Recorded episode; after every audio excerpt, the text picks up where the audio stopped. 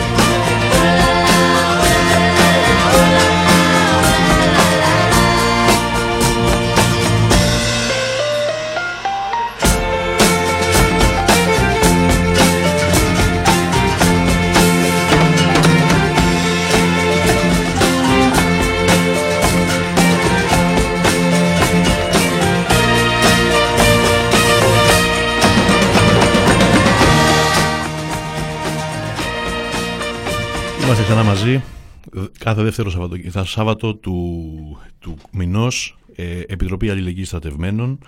Είναι πάντα η εκπομπή μαζί σας ε, φιλοπορίας στη θεωρία, την ιστορία και τον πολιτισμό.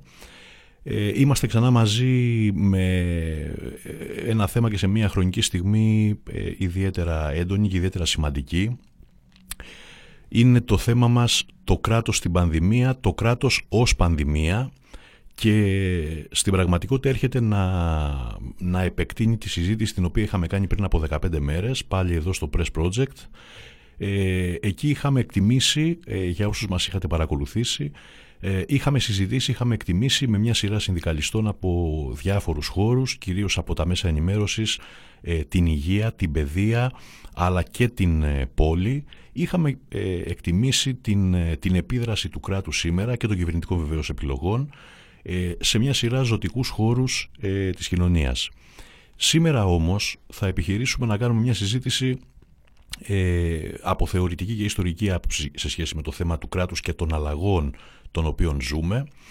Πρέπει να πω εισαγωγικά, ε, πριν ξεκινήσουμε τη συζήτησή μας, ότι ήδη σαν Επιτροπή Αλληλεγγύης Στρατευμένων, στη συζήτηση την οποία κάνουμε όλο αυτό το χρονικό διάστημα και με αφορμή τα ζητήματα ε, που αφορούν τα στρατόπεδα και την ε, στρατευμένη νεολαία έχουμε εντοπίσει ε, ποιοτικές αλλαγές στη στάση του κράτους και στη στρατευμένη νεολαία αλλά θεωρώ φίλες και φίλοι ότι θα ήταν, πώς να το πω, θα ήταν πραγματικά μια μειοπική αντίληψη, θα ήταν μια, μια μειοπική στάση το να μην δούμε την, τη συνολικότερη επίδραση του κράτους σε πάρα πολλά σημαντικά πεδία και της πολιτικής και της κοινωνικής ζωής και μάλιστα σε εντυπωσιακή διαφοροποίηση από ό,τι συνέβαινε πριν.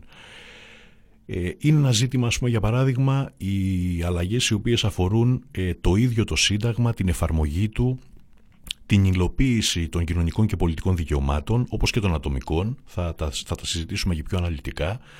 Είναι χαρακτηριστικό την τελευταία πενταετία, απαριθμώντας πρόχειρα ε, κάποια πράγματα, ιδιαίτερα τα άρθρα τα οποία αφορούν τα ατομικά και κοινωνικά δικαιώματα, συστηματικά καταστρατηγούνται ή επιλεκτικά ε, ερμηνεύονται και υλοποιούνται.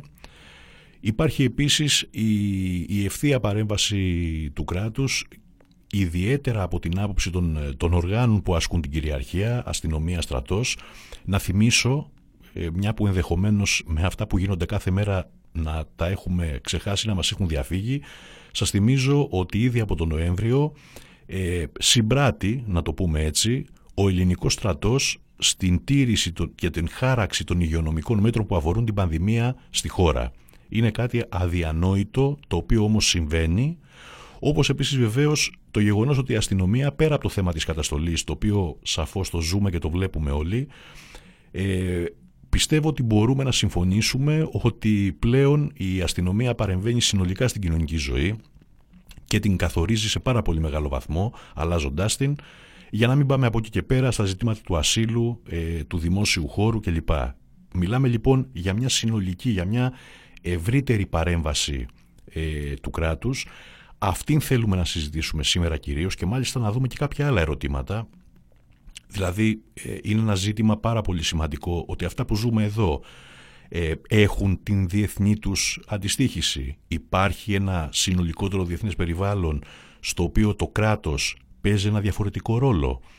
Είναι νομίζω και αυτό μια ιδιαίτερη παράμετρο στην οποία αξίζει να συζητήσουμε ε, καθώς βεβαίως και να προβληματιστούμε ποια είναι η κουβέντα που γίνεται σήμερα ε, θεωρητικά. Ε, στη σημερινή συζήτηση ε, θα έχουμε μια μικρή αλλαγή από αυτά που είχαμε εξαγγείλει. Θα συζητήσουμε με τον Σπύρο Μαρκέτο, πανεπιστημιακό καθηγητή ε, για τα ζητήματα αυτά. Σπύρο καλησπέρα, ελπίζω να είστε στη γραμμή κανονικά. Καλησπέρα Νίκο, ακούω μια χαρά και γεια σας σε όλους και όλους. Πολύ ωραία. Ε, θα, θα είμαστε λοιπόν σήμερα μαζί με το, με το Σπύρο Μαρκέτο. Ε, ο Σπύρος είναι πανεπιστημιακός καθηγητής. Ε, ε, γνωρίζετε όμως ή και όσοι δεν γνωρίζετε ότι είναι ένας άνθρωπος πολιτικά ενεργός, ε, με άποψη και, και γραφή. Έχουμε να συζητήσουμε πάρα πολύ ενδιαφέροντα πράγματα.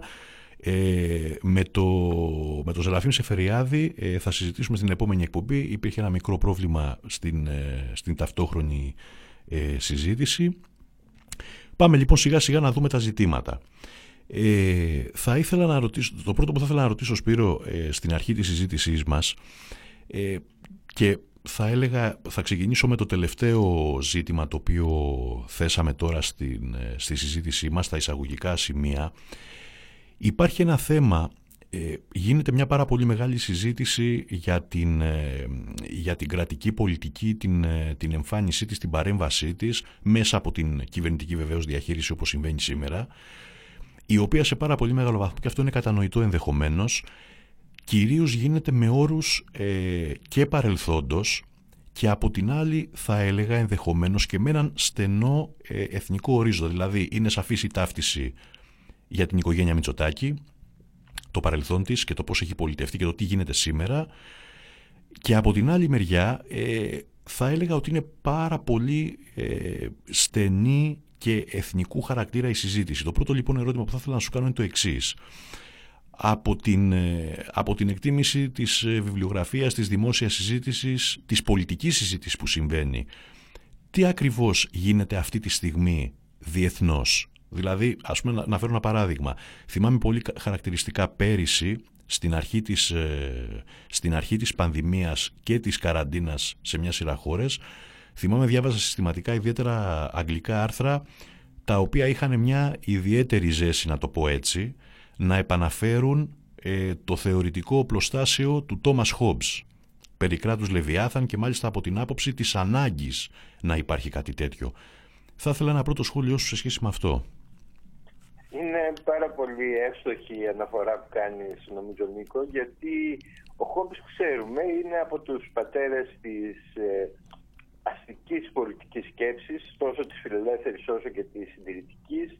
Έχει την ε, γνωστή παρομοίαση του κράτους με τη Λεβιάθαν. Ε, πολλοί κόσμοι που δεν ξέρει μας μιλάει για τον Λεβιάθαν και πολλοί πανεπιστημιακοί συνάδελφοί μου επίσης για να μην πούμε για τους ε, φιλελεύθερους πολιτικούς οι οποίοι θέλουν να μας ε, ε, βάλουν στον τοίχο με την ε, βαθιά γνώση της πολιτικής ιστορίας. Λοιπόν, ας το πούμε μιας και το ανέφερες, Ναι. ότι δεν ήταν όλες Όλα Λεβιάθαν, ναι. ήταν η Λεβιάθαν. Μμμ, Αυτό τους ρωτάω έτσι και τύχει καμιά φορά να βρεθώ μαζί τους. Πού το ξέρεις πως ήταν ο και όχι η. Ήταν η Λεβιάθαν ένα κήτος της ε, εβραϊκής μυθολογίας η οποία ήταν ε, το κήτος της θάλασσας, το μεγάλο τέρας της θάλασσας σε διαστολή με τον Βεχεμός που ήταν ε, ένα τέρας της στεριάς. Μμμ. Λοιπόν, ο Χόμπς αυτό που είπε ήταν ότι πρέπει ο κυρίαρχος, που δεν το διευκρίνησε αν θα έπρεπε να είναι μονάρχης ο κυρίαρχος ή κάποιος άλλος, ε, έχει δικαίωμα να επιβάλλει στους υπηκόους ό,τι θέλει, αλλά οφείλει να τους παρέχει ασφάλεια. Μμμ. Και σήμερα βλέπουμε ότι η θέση των ε, φιλελεύθερων και των, κυρίως των φιλελεύθερων όμως είναι ότι δεν χρειάζεται καν αυτό. Το κράτος δεν χρειάζεται να σου παρέχει ασφάλεια, μπορεί μια χαρά να σε αφήνει να πεθάνεις έξω από τις μέρες. Μμμ. Και αυτό είναι φυσιολογικό όπως μας δήλωσε κάποια αρμόδια χτες. Ναι. Και αυτό βεβαίως έχει ένα πρόβλημα για τους ίδιους. Γιατί αφαιρεί τη βάση νομιμοποίησής τους.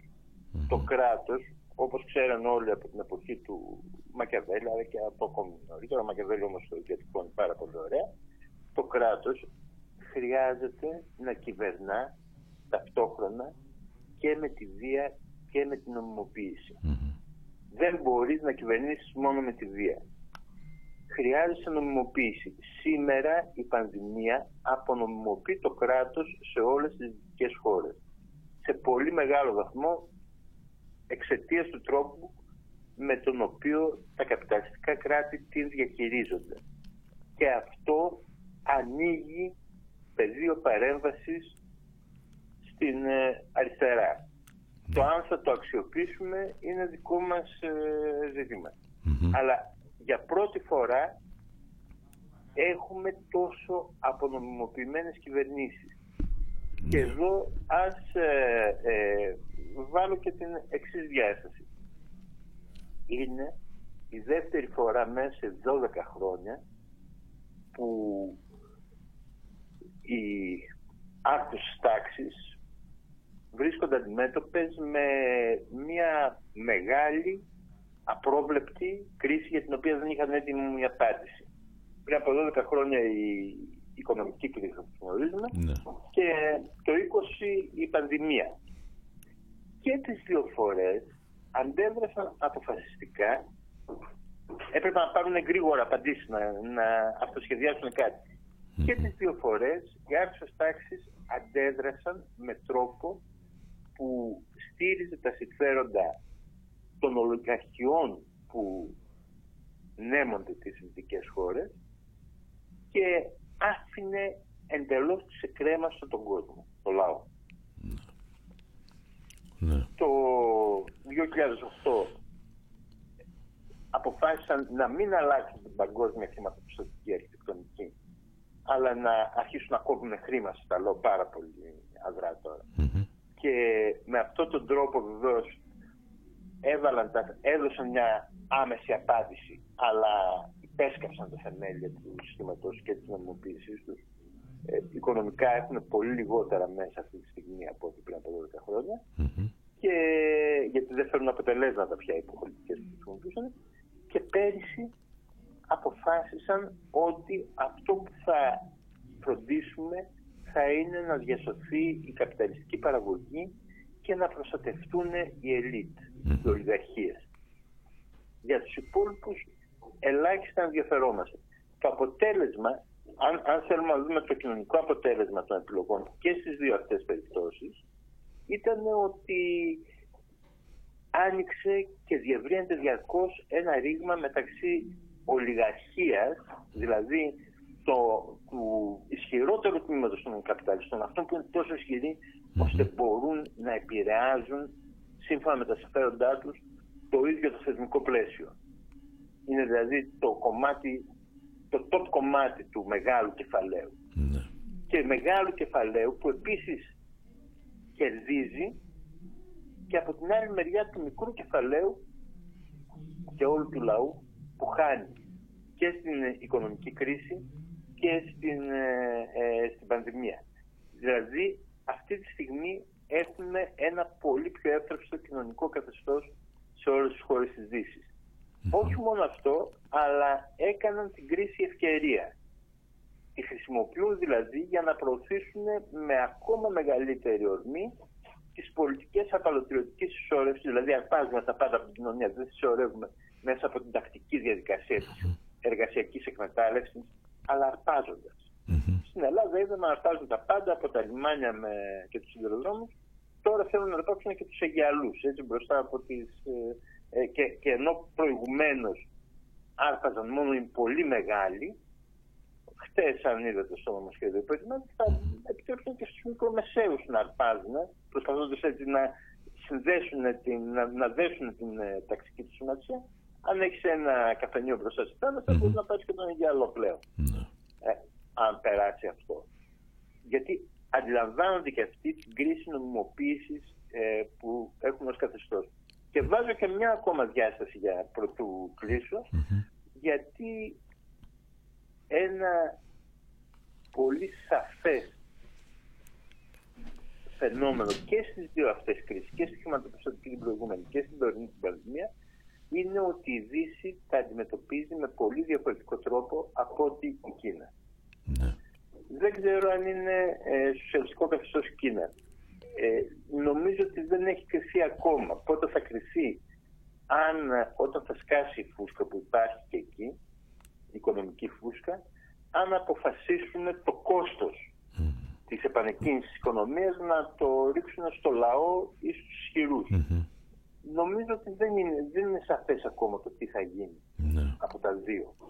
Είναι σαφές ότι ένα καθεστώς που έχει ισχυρό καπιταλισμό η επίσημη ε, κινέζικη θέση είναι ότι ναι τον έχουμε αλλά τον έχουμε για να, για, επειδή συνολικά βοηθάει την οικονομία και τον ελέγχουμε, δεν είμαστε στο έλεος του. Ε, υπάρχουν πολλές κριτικές ότι δεν είναι έτσι. Η Κίνα έχει γίνει και αυτή ε, μια καπιταλιστική και ενδεχομένως και υπεριαλιστική χώρα πλέον. Αυτό δεν χρειάζεται να το κρίνουμε εδώ.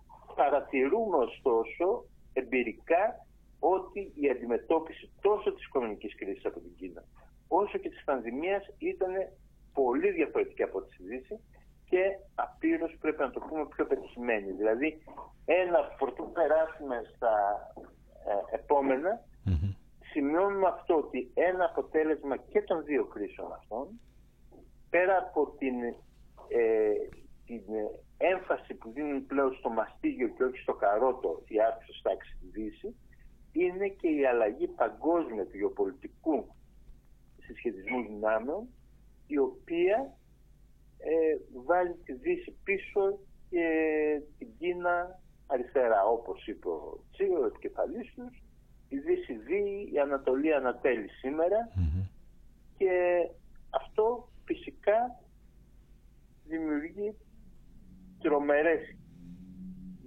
στρατηγικές Είμαστε στο μετέχνιο μεταξύ ενός μονοπολικού κόσμου που είχαμε μετά το 1992 και ενός πολυπολικού κόσμου που τίνει να σχηματιστεί τώρα, εγώ το θεωρώ πολύ καλό αυτό, το να φτιαχτεί ένας πολυπολικός κόσμος, γιατί πάντα οι πολυπολικοί κόσμοι δίνουν πολύ μεγαλύτερα ε, περιθώρια παρέμβασης στα επαναστατικά κινήματα, γιατί μπορεί να στηριχθεί στον εχθρό του εχθρού απλά. Ε, και είμαστε όμως, δεν έχουμε φτάσει ακόμα. Είμαστε τώρα στη Μεσοβασιλεία, στην, στην κρίσιμη περίοδο όπου κάθε έκβαση είναι ανοιχτή. Που είναι πολύ επικίνδυνη επίσης περίοδος.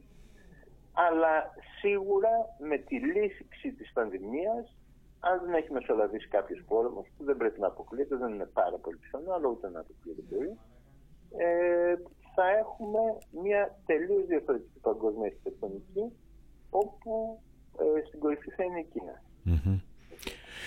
Ε, μια που το βάζεις και επειδή ούτως ή άλλως ε, αφού ξεκινήσαμε με τα, με τα ζητήματα γενικά, τα, τα διεθνή να το πούμε έτσι και, τη, και τις γενικές τάσεις, ήθελα να σου φέρω το εξής ερώτημα να συζητήσουμε λίγο.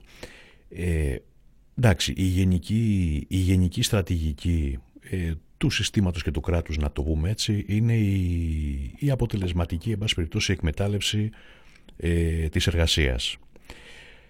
Όμως, πιο ειδικά μέσα σε αυτό το πλαίσιο, ε, υπάρχει μια, πώς να το πω, υπάρχει μια ιστορική εξέλιξη. Δηλαδή έχουμε, και το φέρνω τώρα εδώ γιατί γίνεται μια πολύ μεγάλη συζήτηση σε σχέση με αυτό. Δηλαδή, ε, είχαμε ας πούμε το φιλελεύθερο κράτος, το κράτος δικαίου, εν πάση περιπτώσει, από, τουλάχιστον όπως παραδείχνει η βιβλιογραφία από τα τέλη του 19ου αιώνα μετά το δεύτερο μισό του 20ου αιώνα έχουμε το κράτος πρόνοιας. Ε, από τη δεκαετία του 70 νεοφιλελεύθερο κράτος ε, διαφορετική πολιτική. Το ερώτημά μου είναι το εξής και γίνεται, είναι πραγματικά μεγάλη συζήτηση και μάλιστα γίνεται πολλές φορές και με όρους, πώς να το πω, ε, απτούς, λαϊκούς. Να το πούμε λοιπόν το ερώτημα. Σήμερα, σήμερα υπάρχει μία, ε, να το πούμε έτσι, μία άλλη ειδική ε, κατεύθυνση σε αυτή την ιστορική ας πούμε εξέλιξη του κράτους. Πολλές φορές δίνεται η εντύπωση ότι υπάρχει μία ε, πολιτική και ένα σχέδιο που δεν είναι σχέδιο. Δηλαδή, πώς να το πω, ε, κάθε μέρα και βλέπουμε. Υπάρχει... Όχι μόνο δεν είναι κανένας στο τιμόνι, αλλά και δεν υπάρχει τιμόνι. Ακριβώς, ακριβώς. Δηλαδή είναι σαν να είναι βλέποντας και κάνοντας. Δηλαδή υπάρχει μια, ιστορικά υπάρχει μια εξέλιξη, εν πάση περιπτώσει, την οποία τη συζητάμε και στα, στα πανεπιστημία, στις σπουδές και ο κόσμος καθημερινά τη, τη συζητάει, το ξέρει. Δηλαδή ας πούμε το, το κράτος πρόνοιας ε, στον κόσμο της εργασίας είναι συγκεκριμένα πράγματα. Υπάρχουν μνήμες, δεν είναι, δεν είναι μόνο μια συζήτηση ας πούμε ε, θεωρητική, αλλά έχει όμως και την αντανακλάση της θεωρητική. Βλέπεις το να σχηματίζεται μια επόμενη, να το πω έτσι, πρόταση σε διεθνές επίπεδο με βάση αυτά τα οποία ε, αποτυπώνεις τώρα.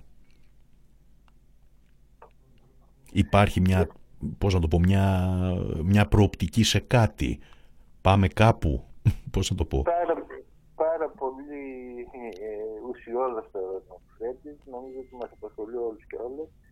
Ας το προσπαθήσω να το απαντήσω ως εξής. Ναι. Εγώ είμαι ιστορικός και προσπαθώ να τα βλέπω όλα σε ιστορικό βάθος. Mm-hmm. Αυτός που είχε ασχοληθεί πολύ και πρώτος με αυτό το ζήτημα και είχε γίνει πολύ αντιδημοφιλής μετά το 1992 ήταν ο πατέρας της ιστορικής κοινωνιολογίας, ο Ιμάνολ Πολύ μεγάλος ριζοσπάστης, μαξογενής διανοούμενος, και παραστάτης μέχρι το τέλος ζωής του, ο οποίος ε, ε, ε, το βασικό του έργο είναι μια παρουσίαση, ανάλυση των 500 χρόνων του καπιταλιστικού συστήματος, από το 1500 μέχρι τώρα πέσανε πριν πολύ λίγα χρόνια σε πολύ μεγάλη άνθρωπος. Ε, και ο Βαλερστάιν είχε πει ότι το καπιταλιστικό σύστημα υπάρχει εδώ και 500 χρόνια. Και ας, ας το ξεκαθαρίσουμε επίσης είναι κάτι πολύ βασικό για να καταλάβουμε τον κόσμο. Γιατί πολλοί κόσμος χρησιμοποιεί τη λέξη καπιταλισμός ε, με αρκετή ασάφεια. Ο Μάρξ είχε χρησιμοποιήσει μία φορά μόνο τη λέξη καπιταλισμό. Δεν μιλούσε για καπιταλισμό. Μιλούσε για καπιταλιστικό τρόπο παραγωγής. Τον τρόπο παραγωγής δηλαδή ε, στο οποίο το σύστημα σχέσεων, γιατί είναι ένα σύστημα σχέσεων αυτό, ε, στο οποίο το ε, σκοπός της οικονομίας είναι η αέναη διευρυμένη αναπαραγωγή του κέρδου, του κεφαλαίου. Πάντα δηλαδή η οικονομία δεν γίνεται για να καλύψει τις ανάγκες των ανθρώπων, αλλά για να παράγει όλο ένα περισσότερο κέρδος για τους καπιταλιστές. Λοιπόν, αυτός είναι ο καπιταλιστικός τρόπος παραγωγής.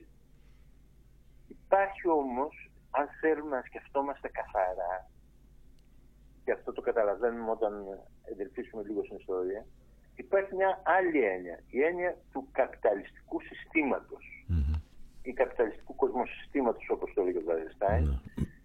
στο οποίο συναρθρώνεται αυτός ο καπιταλιστικός τρόπος παραγωγής που υπήρχε από παλιότερα, από την αρχαία Ελλάδα και τη Ρώμη κιόλας, αλλά κυριαρχεί με την εμφάνιση του καπιταλιστικού συστήματος. Δηλαδή αυτό που, που προσπαθεί να απαντήσει ο Βαλεστάιν είναι, όχι μόνο αυτό, είναι μια ολόκληρη σχολική συζήτηση και αρχίζει από πολύ νωρίτερα και συνεχίζει το σήμερα.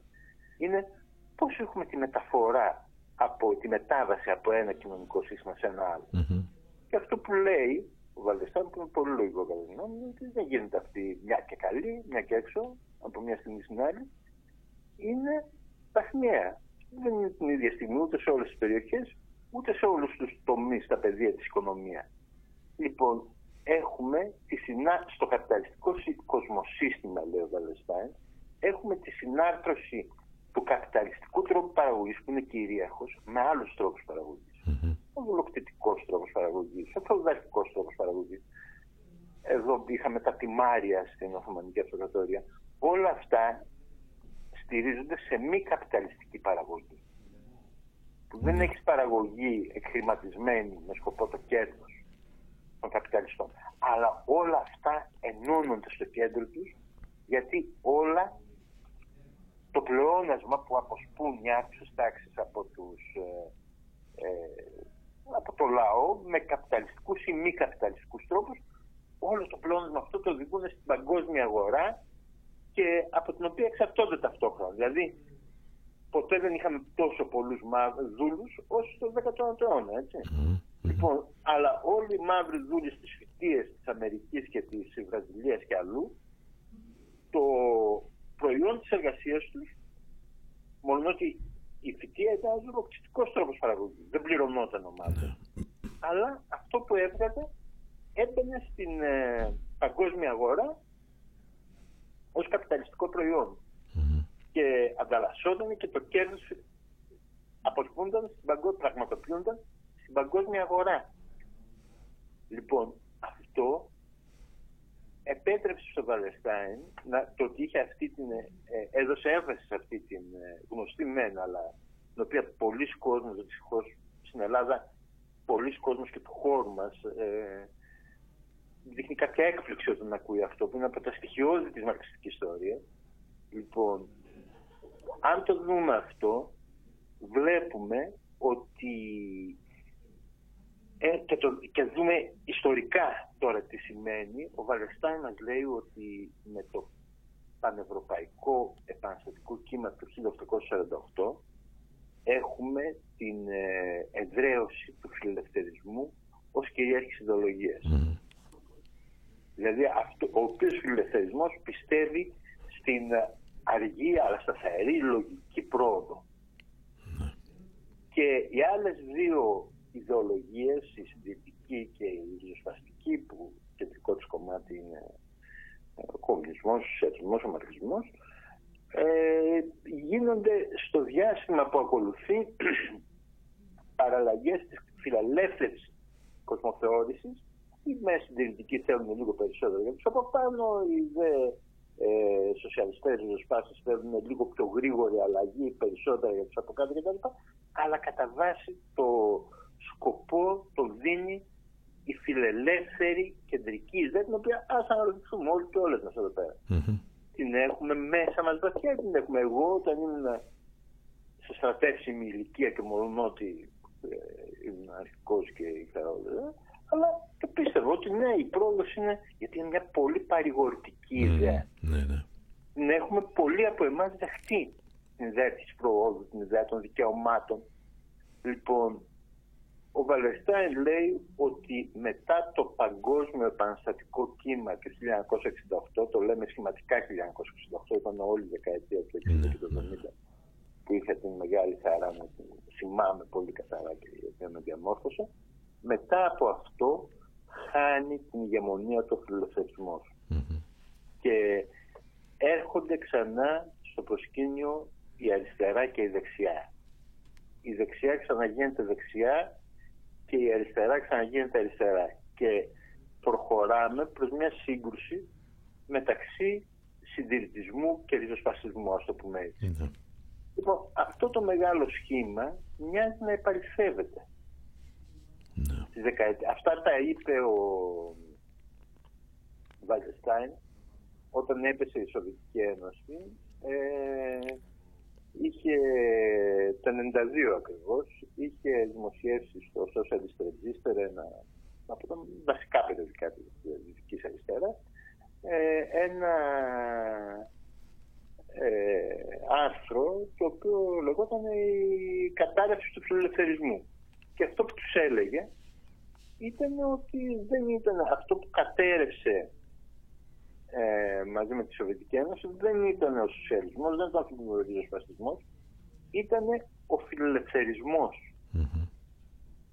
Και βεβαίως η, αντί, η αντίδραση του περισσότερου λόγιου κόσμου εκείνη την εποχή ήταν σάλεψε από παππούς, τη βάρεσε που έπεσε η Σοβιετική Ένωση, που δεν είχε καμιά σχέση όμως αυτό.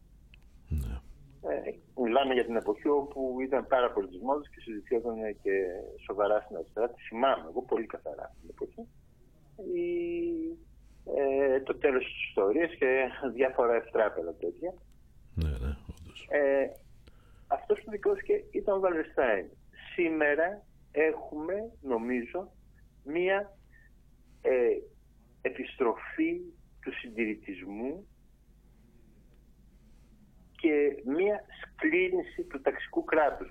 Παντού δεν νομίζω ότι μπορούμε να το πούμε αυτό για την Κίνα.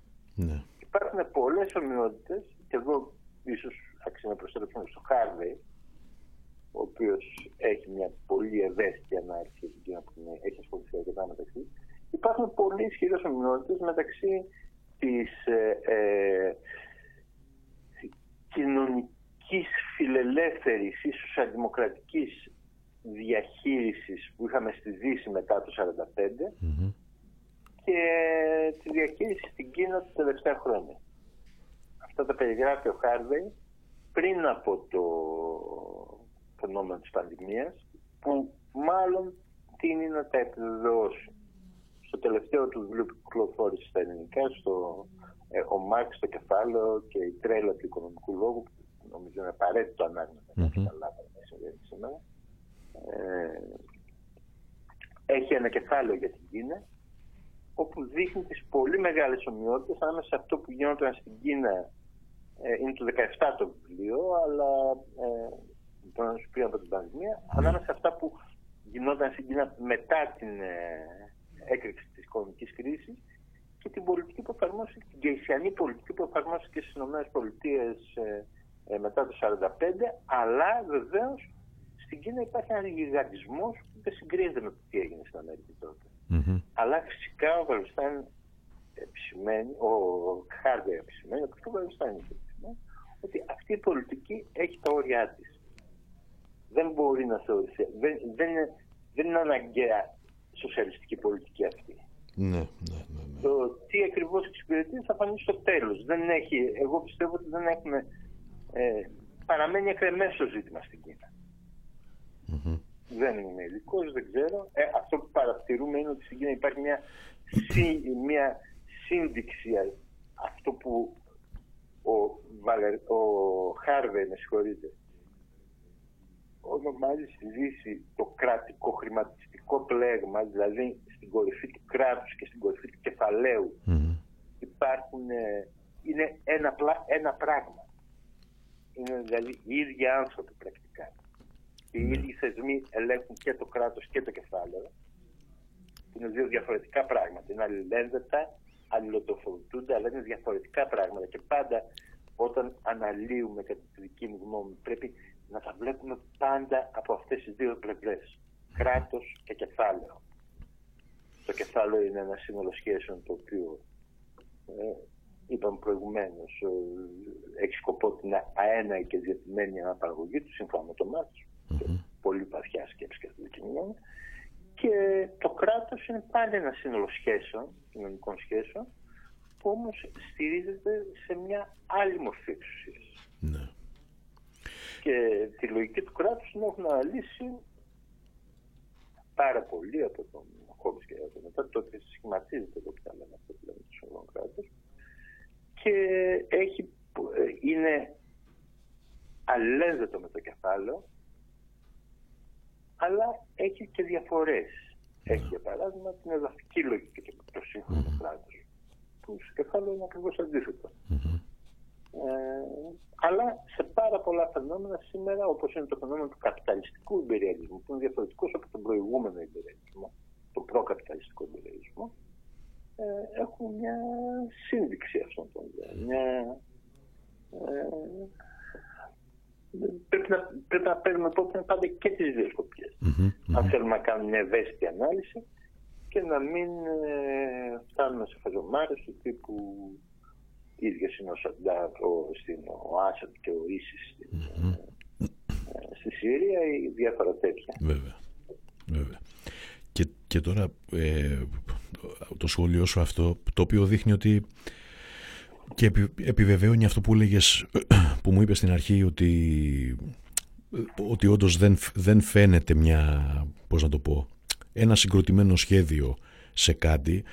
Δεν υπάρχει, είναι σαφές ότι δεν υπάρχει. Είναι σαφές ότι δεν υπάρχει, πράγματι. Ε, εγώ θα ήθελα να σχολιάσω και να σε ρωτήσω κιόλας, μια που το, που το θέτεις, έχετε, έχετε πολύ ωραία με το επόμενο ζήτημα. Δεν είναι τυχαίο ότι, ότι διεθνώς, τουλάχιστον ε, εγώ έρχομαι προσωπικά από την πολιτική επιστήμη, ε, ότι η συζήτηση η οποία γίνεται, γίνεται πάρα πολύ και γίνεται πάρα πολύ έντονα και για το, για το θέμα του κράτους και του κεφαλαίου και τις σχέσεις του, στο πεδίο του κράτους γίνεται πάρα πολύ μεγάλη συζήτηση για το περίφημο New Public Management. Ε, το οποίο ε, το, εντυπωσιακό, το εντυπωσιακό είναι, ε, θα ήθελα να κάνεις ένα σχόλιο γενικά, αυτό το οποίο βλέπουμε και το οποίο αν το τονίσεις ας πούμε, σε κλασικούς ας πούμε, φιλελεύθερους κλπ. Ότι στην πραγματικότητα αποτελεί την άρνηση ε, μιας εμβληματικής προσωπικότητας που την έχουν χρησιμοποιήσει πάρα πολλές φορές και έχουμε και επέτειο φέτος σε σχέση με αυτήν, παρόλο που έχει περάσει έτσι, ότι στην πραγματικότητα είναι άρνηση ε, του κρατικού ιδεότυπου του Βέμπερ. Δηλαδή ναι. ότι στην πραγματικότητα ε, είναι ένα κράτος ε, επιχείρηση πρακτικά, βασικό είναι το αποτέλεσμα. Ε, το κύριο είναι και το κριτήριο και που αφορά την, το προσωπικό του, τα στελέχη του, αλλά και την πολιτική την οποία κάνει, είναι το αγοραίο κριτήριο και το οποίο σε μεγάλο βαθμό αφήνει πίσω τις διαδικασίες. Τη σημασία στις διαδικασίες και την τυπολατρία την οποία ενδεχομένως εκφράζει ο Βέμπερ.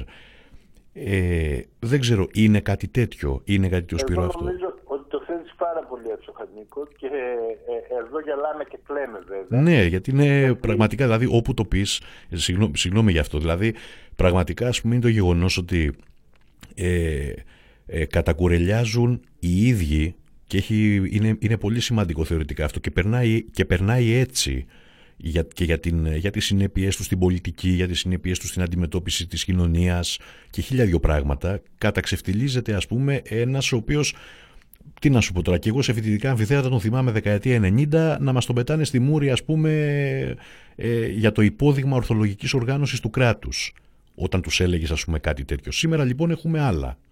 Ε, συγγνώμη, ε, πες, σχολίασε. Ναι, αυτό που ζούμε στην Ελλάδα έχουμε τον Κούλι, βλέπουμε αυτόν τον, τον Βλάκα άνθρωπο, έτσι, mm-hmm, mm-hmm. ο οποίος έχουμε μια τεράστια αυτοπεποίθηση η οποία πατάει ακριβώς αυτό που είπες.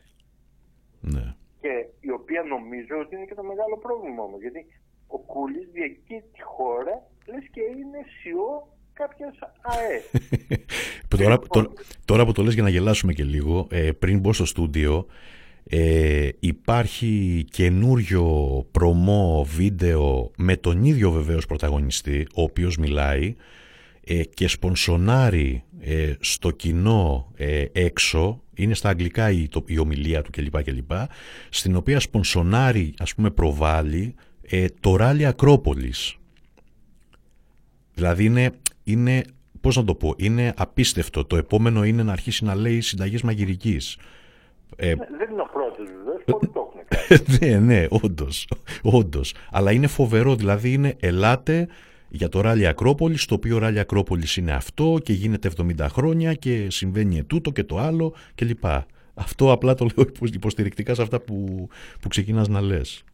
Αυτό ε, εδώ είναι ότι φτιάχνουν μια φούσκα μαζί με την ε, τρομερή οικονομική φούσκα που έχουν φτιάξει. Έχουν φτιάξει και μια ιδεολογική φούσκα και πιστεύουν τα ιδεολογήματά τους, τα ψέματα που λένε, ήδη τα πιστεύουν.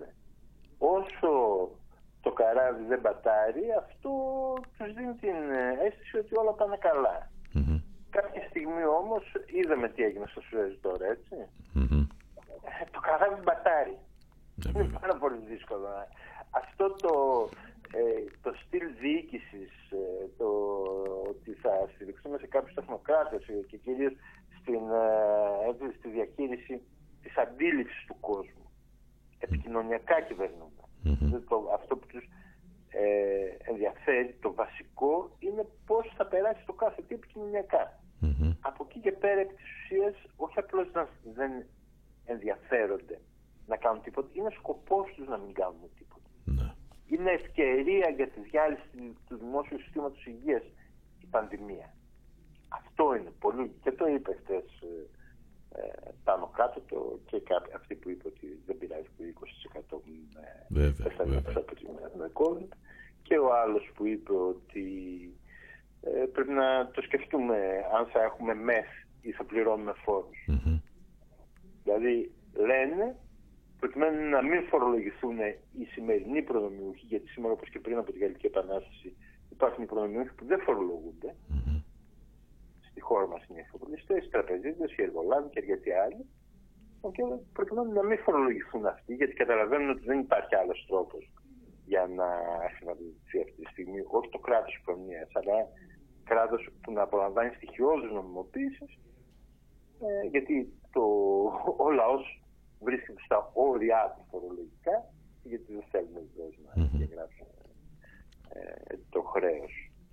Είμαστε σε μια, στη χώρα όπως είχε πει ο Μάρξ ότι στο, και αυτό ισχύει πολύ περισσότερο στη δικιά μας χώρα σήμερα ότι στον καπιταλισμό όλα είναι ιδιωτικά εκτός από το χρέος που είναι δημόσιο. Ναι. λοιπόν, σήμερα έχουμε δημόσιο χρέος της τάξης του 220% και, και αυξανόμενο και ταυτόχρονα οτιδήποτε είναι δημόσιο ε, ιδιωτικοποιείται. Mm-hmm. Το κράτος αυτοί που το διαχειρίζεται το διαχειρίζεται σαν ως ε, CEO μιας επιχείρησης. A new public management κτλ. Mm-hmm. Όλα αυτά δείχνουν εκτροχιασμό, δείχνουν πολύ δύσκολες μέρες μπροστά μας και από την άλλη μεριά για μια επαναστατική αριστερά, η οποία δυστυχώς όμως αυτή τη στιγμή δεν υπάρχει, πρέπει να τη φτιάξουμε, mm-hmm. δίνουν και πεδίο δράση που δεν υπήρχε όσο είχαμε τη σόφρονα σοσιαλδημοκρατική διαχείριση, η κοινωνική φιλελεύθερη διαχείριση, η οποία έλεγε ναι παιδιά το κράτος είναι λίγο διαφορετικό από την επιχείρηση και χρειάζεται να συμπληρώνει τα πεδία όπου η ιδιωτική πρωτοβουλία δεν μπορεί επικερδώς να επενδύσει. Ναι. Υπάρχουν φυσικά πάρα πολλά τέτοια πεδία από την υποδομή μέχρι την υγεία μέχρι πάρα πολλά και εννοείται ότι τα κράτη που διατηρούν αυτή την ε, σύνδεση μεταξύ ε, δημόσιας παρέμβασης και έχουν και ένα μεγάλο χώρο για τον ιδιωτικό τομέα, η Κίνα για παράδειγμα σήμερα, εννοείται ότι τα πηγαίνουν πολύ καλύτερα.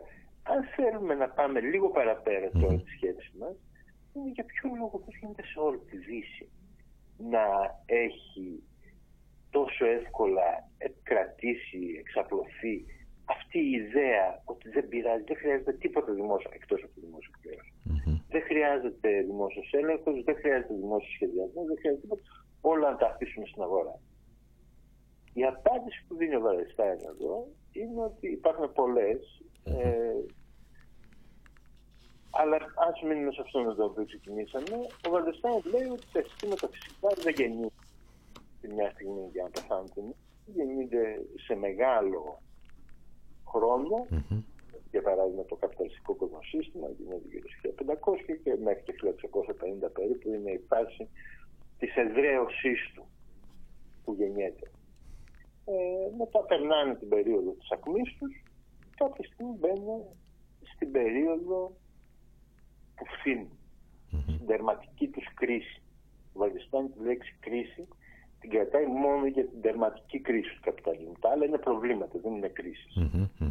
Αλλά λέει από το 1970 και μετά έχουμε μπει στην περίοδο της τερματικής κρίσης του καπιταλισμού. Η οποία θα διαρκέσει πολλές δεκαετίες, ο ίδιος τοποθετούσε πούμε, τουλάχιστον μέχρι το 2040 mm-hmm. αλλά έλεγε δεν έχει άδικο ότι κάποια στιγμή ορατή το σύστημα αυτό θα πάψει να υπάρξει.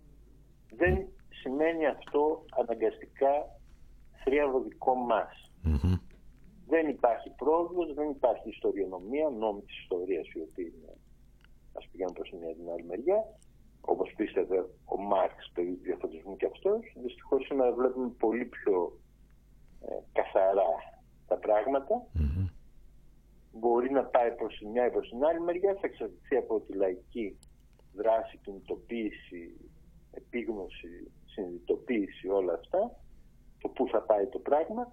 Μπορεί να πάμε σε ένα σύστημα που θα έχει όλα τα κακά των προηγούμενων συστημάτων μαζεμένα ή σε ένα σύστημα πολύ πιο εξωτικό, δημοκρατικό, που είναι φυσικά ο δικός μας αγώνας. Αλλά δεν έχουμε εγγύηση ότι θα πάμε εκεί. Δεν μπορούμε να πιστεύουμε, όπως πίστευαν κάποτε οι κομμουνίστρε και οι φεμινίστριες και ε, όλοι μα, ότι η ιστορία είναι αναγκαστικά με το μέρο μας. Όχι, δεν είναι αναγκαστικά με το μέρο αλλά μπορεί και να είναι με το μέρο και, και μια που το λες, και μια που το λες σχόλιο πριν κάνουμε ένα, ένα πρώτο μικρό διάλειμμα ε, ε, δεν δε θα ξεχάσω ότι την αποστροφή στο μανιφέστο του Κομμουνιστικού Κόμματος ότι αν δεν συμβούν εν πάση περιπτώσει αυτά που περιγράφεις δηλαδή αν ε, την ιστορία δεν την πάρουν στα χέρια τους αυτοί που έχουν το συμφέρον να το κάνουν εν πάση περιπτώσει ότι δεν αποκλείεται και μία, ε, πώς να το πω, μία, ε, όπως το βάζει μέσα, μία ε, ταυτόχρονη παράλληλη καταστροφή των βασικών τάξεων. Δηλαδή ένας, μια, συνολικ, μια γενικότερη, ε, αν δεν δοθεί η λύση, δεν αποκλείεται να πάμε σε μια, σε μια κατάσταση ας πούμε συνολικής καταστροφής, βέβαια με ακόμα μεγαλύτερα προβλήματα και ανάδυση ε, εκμεταλλευτικού καθεστώτος που πράγματι μάλλον θα συγκεντρώνει ό,τι πιο σκοτεινό έχει υπάρξει ανθρώπινα. Ναι. Δεν είναι τόσο πιθανό κατά τη γνώμη μου αυτό, αλλά δεν μπορεί επίσης να αποκλειστεί. Ναι, ναι, ναι. Εγώ πρέπει να πω ότι είμαι αισιόδοξος. Δεν, δεν νομίζω. Ίσως αυτό δεν είναι αυτό γιατί μεγάλωσα σε μια ευτυχισμένη αισιόδοξη εποχή. Ναι, ναι. Αλλά ε, σίγουρα τα πάντα κρέμονται, μπορεί και να έχουμε κάποιο τύχημα και να καταστραφεί, που όμως δεν είναι τόσο πιθανό. Mm, αλλά σίγουρα θα έχουμε ένταση, κλιμάκωση των εντάσεων, ένταση των συγκρούσεων.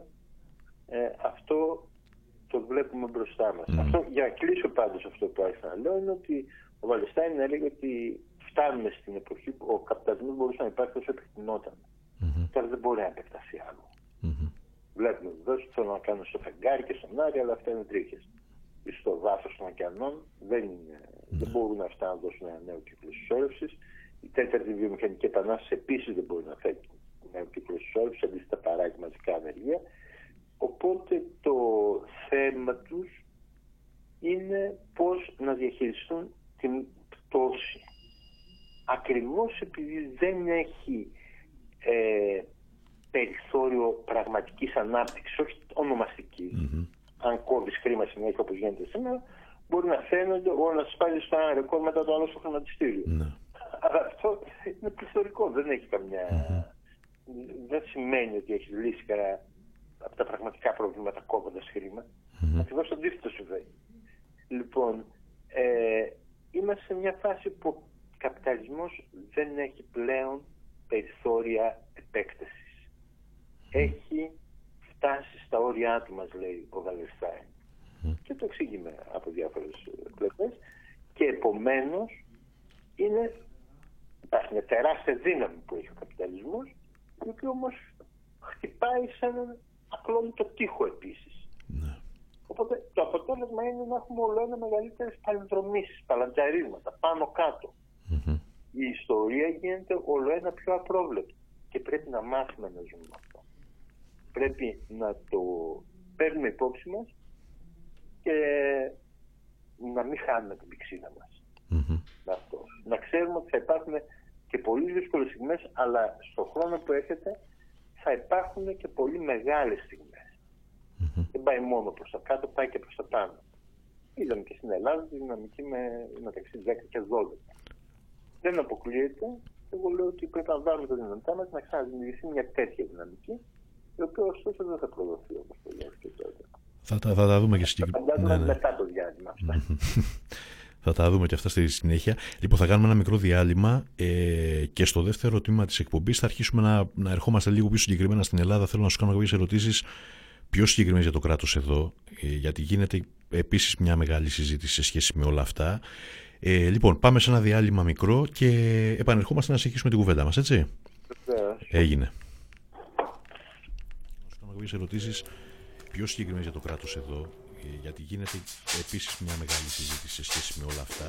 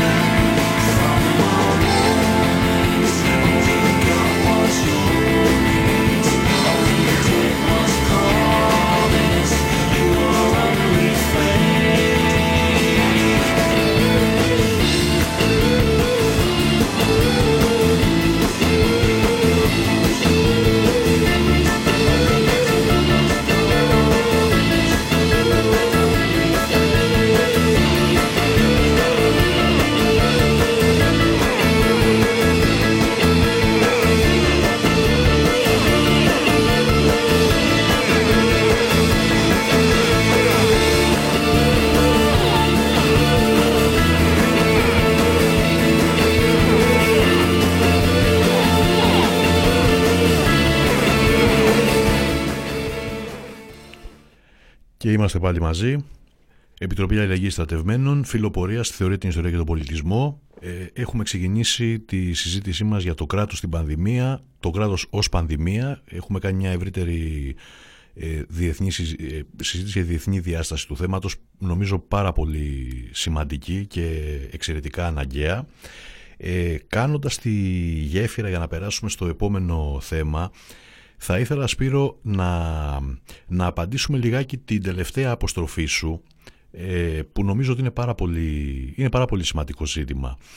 Ε, για την τέταρτη βιομηχανική επανάσταση την οποία ανέφερες ε, υπάρχει πραγματικά ένας καταιγισμός ε, αρθρογραφίας, βιβλιογραφίας, πολιτικών αναφορών ότι, ότι αργά ή γρήγορα θα δώσει τη λύση. Ε, εσύ προσωπικά από πού αντλείς τη βεβαιότητα ότι, ότι δεν μπορεί να δώσει τη λύση, ότι θα οδηγηθούμε πάλι σε ένα επόμενο αδιέξοδο; Θα ήθελα να ξεκινήσουμε λίγο με αυτό. Ναι. Ε, θα έλεγα ότι υπάρχουν δύο πράγματα που πρέπει να προσέξουμε. Πρώτα ότι ο καπιταλισμός για να... με συγχωρείτε. Για να αναπαράγεται ε, χρειάζεται να σε όλο ένα μεγαλύτερη έκταση να απομυζά ανθρώπινη εργασία. Δεν, αυτό τώρα εδώ ερχόμαστε στη θεωρία της αξίας που έχει αναπτύξει ο Μάρξ. Ε, για να υπάρχει καπιταλισμός χρειάζεται εκμετάλλευση ανθρώπινης εργασίας. Αν αυτή βγαίνει από το κάδρο ε, δεν μπορεί να αναπαράγει το καπιταλισμός. Φτιάχνεται κάποιο άλλο εκμεταλλευτικό σύστημα. Δεν είναι όμως καπιταλισμός αυτό που φτιάχνει. Λοιπόν, ε, και αυτό που θέλω να πω είναι ότι η ρομποτοποίηση πρώτον δεν προχωράει με τους ρυθμούς που φαντάζονται, είναι πολύ μικρότερη, αλλά δεύτερον δεν, ε, δεν δίνει λύση στις οικονομικές αντινομίες του καπιταλισμου Αυτό θέλω να πω. Και δεν μπορεί να του δώσει το... Δηλαδή, να δεν μπορεί να μέσα από αυτήν να αποσπαστεί περισσότερη αξία από τους εργαζόμενους. Αντίθετα, ε, μειώνεται η αξία με τη ρομποτοποίηση, μειώνεται η, η αξία που εγκυβωτίζεται στα εμπορεύματα. Και είναι, αυτό ε, είναι αρκετά προχωρημένη η μαρξιστική συζήτηση. Μία πολύ καλή εισαγωγή σε αυτή τη συζήτηση θα μας έδινε το βιβλίο του Χάρβεϊ που ανέφερε προηγουμένως, το «Ο Μάρξ στο κεφάλαιο και η τρέλα του οικονομικού λόγου» που μας εξηγεί ο Χάρβεϊ για ποιο λόγο ο τρόπος που βλέπει ο καπιταλισμός και ο οικονομικός του λόγος γιατί ο οικονομικός λόγος είναι καπιταλιστικός λόγος ε, ο τρόπος που βλέπει τον κόσμο και ο τρόπος που κινείται είναι τρελός. Τρελός στην κυριολεξία του ορου Λοιπόν, ε, δεν, ε, και υπάρχει βεβαίως και το άλλο, το πολύ έτσι, πικρό δεδομένο, ότι ας το, ας, ας το πούμε ως εξής. Όταν ε, γίνεται η, πριν από τη βιομηχανική επανάσταση πρέπει να ξέρουμε ότι είχαμε στη διάρκεια του 18ου ε, αιώνα τη λεγόμενη γεωργική επανάσταση η οποία βελτίωσε αξιόλογα την παραγωγικότητα της γεωργίας. Αυτή έδωσε το υπόβαθρο ώστε με πολύ βίαιες διαδικασίες ε, περιφράξεων, ε, πρωταστικής ισόρευσης όπως την ονομάζει ο Μάρξ, δηλαδή η πρώτη μορφή αυτού που ο Χάρπερ λέει απαλωτριωτική συσσόρευση. Ε, αυτά που περιγράφει πολύ ωραία στο τέλος του πρώτου τόμου του κεφαλαίου Μαξ.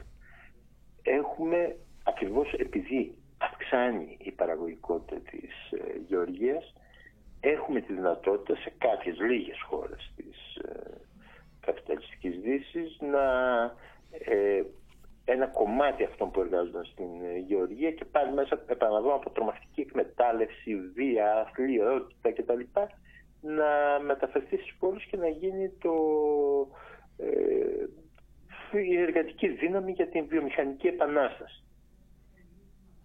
Κάποια στιγμή στην, στον 20ο αιώνα Έχουμε και στη τέλη του 19ου και έχουμε επίσης ε, αυτό που λένε η δεύτερη βιομηχανική επανάσταση, η ανάπτυξη του, ε, του, της χημικής βιομηχανίας, των φαρμάκων, του ναι. εξηλεκτρισμού και όλα αυτά που επίσης έδωσε τη δυνατότητα πολύ να, δηλαδή πάλι ε, εκτείναξε την παραγωγικότητα στα ύψη και επέτρεψε να πάλι προκάλεσε μεγάλη ανεργία η οποία συνέχεια απορροφήθηκε στις υπηρεσίες. Δηλαδή έχουμε τον πρωτογενή τομέα, γεωργία, εξορίξη κτλ. Από αυτό το πλεόνασμα του τροφοδοτεί τον δευτερογενή τομέα. Μετά το, με το που αυξάνει η παραγωγικότητα και στο δευτερογενή τομέα, τροφοδοτεί το τριτογενή τομέα και σήμερα βεβαίως σε όλες τις ε, ανεπτυγμένες χώρες το μεγαλύτερο μέρος των εργαζομένων, με, ε, ο κύριος όγκος των εργαζομένων, απασχολούνται στο λεγόμενο τριτογενή τομέα των υπηρεσιών. Ναι. Κλείνουν εργοστάσια και ανοίγουν Ε, υπάρχει το εξής πρόβλημα. Με αυτή που έχουμε σήμερα τη λεγόμενη τέταρτη βιομηχανική επανάσταση, έχουμε τρομερή καταστροφή θέσεων εργασίας στον τριτογενή τομέα. Η ε, πληροφορική τεχνολογία αυτά χτυπάει κυρίως. Εδώ βοηθούν πάρα πολύ τα κείμενα του George Καφέντζη, αυτού του πολύ μεγάλου πολιτικού ε, φιλοσοφου ε, και τη Σίλβια Φεντερίτσι, ναι. ε, τη συντρόφου του, που έρχονται και κάθε χρόνο έρχονται στην Ελλάδα και μακάρι να μπορέσουν να ξανάρθουν, ε, που έχουν μεταφραστεί επίσης στα ελληνικά πάρα πολύ ωραία, ε, που μας εξηγούν πάρα πολύ καλά το πώς ε, δεν μπορεί το, τώρα με αυτή, το πώς, ας πούμε, τους κοινωνικούς επικαθορισμούς της ανάπτυξης της τεχνολογίας σε κάθε συγκεκριμένο τομέα, το για ποιο λόγο αναπτύχθηκε όταν αναπτύχθηκε αυτή η πληροφορική τεχνολογία, η οποία πλήττει τον τριτογενή τομέα, αλλά ας πούμε ε, κάτι που δεν, δεν το λένε μόνο οι ε, οι ριζοσπάσεις διανοούμενοι σαν τον Καφέτσι και τη Φεντερίτσια αλλά και πολύ συντηρητικοί ο Ρίφκιν των Αμερικανών Δημοκρατικών και διάφοροι τέτοιοι οι οποίοι λένε ότι δεν υπάρχει που να παροφηθεί το δυναμικό που διώχνεται από την παραγωγή από την ε, ε λεγόμενη τέταρτη βιομηχανική επανάσταση. Ναι. Δεν φτιάχνονται θέσεις εργασίας όπως πάρα πολύ καλά γνωρίζει τώρα η νεολαία. δηλαδή, αυτό που πρέπει να ξέρουμε είναι ότι οι θέσεις εργασίας που κλείνουν τώρα δεν ξανανοίγουν. Δεν πρόκειται να ξανανοίξουν. Μην πιστεύουμε τις χαζομάρες που λένε για νέα ανάπτυξη κτλ. Αυτό δεν πρόκειται να υπάρξει. Οπότε πρέπει να βάλουμε ευθέως θέμα αναδιανομής του πλούτου. Ναι. Δεν, όλα τα ευτυχισμένα σοσιαλδημοκρατικά χρόνια και φιλελεύθερα κοινωνικού φιλελευθερισμού και ενσιανισμού κτλ. που ε, εγώ είχα τη χαρά ή την ατυχία να απολαύσω όταν ήμουν μικρότερος. Ε, υπήρχε η βασική ιδέα που εδώ μας την είχε πει ο Ανδρέας Παπανδρέου παιδιά μην ανησυχείτε, θα μεγαλώσει με την πίτα. Mm-hmm. Λοιπόν, είμαστε στην εποχή πλέον και έτσι όλοι θα είναι ευχαριστημένοι. Και όντως έτσι έμειναν ευχαριστημένοι στην Δυτική Ευρώπη όλοι ε, μετά το 1945. Μεγάλωνε η πίτα. Mm-hmm. Λοιπόν, από το 70 και μετά, παγκόσμια, ε, αλλά σίγουρα από το 90 και μετά η πίτα έχει πάψει να μεγαλώνει. Ναι. Είναι μια φούσκα που φουσκώνει αλλά η πίτα δεν μεγαλώνει.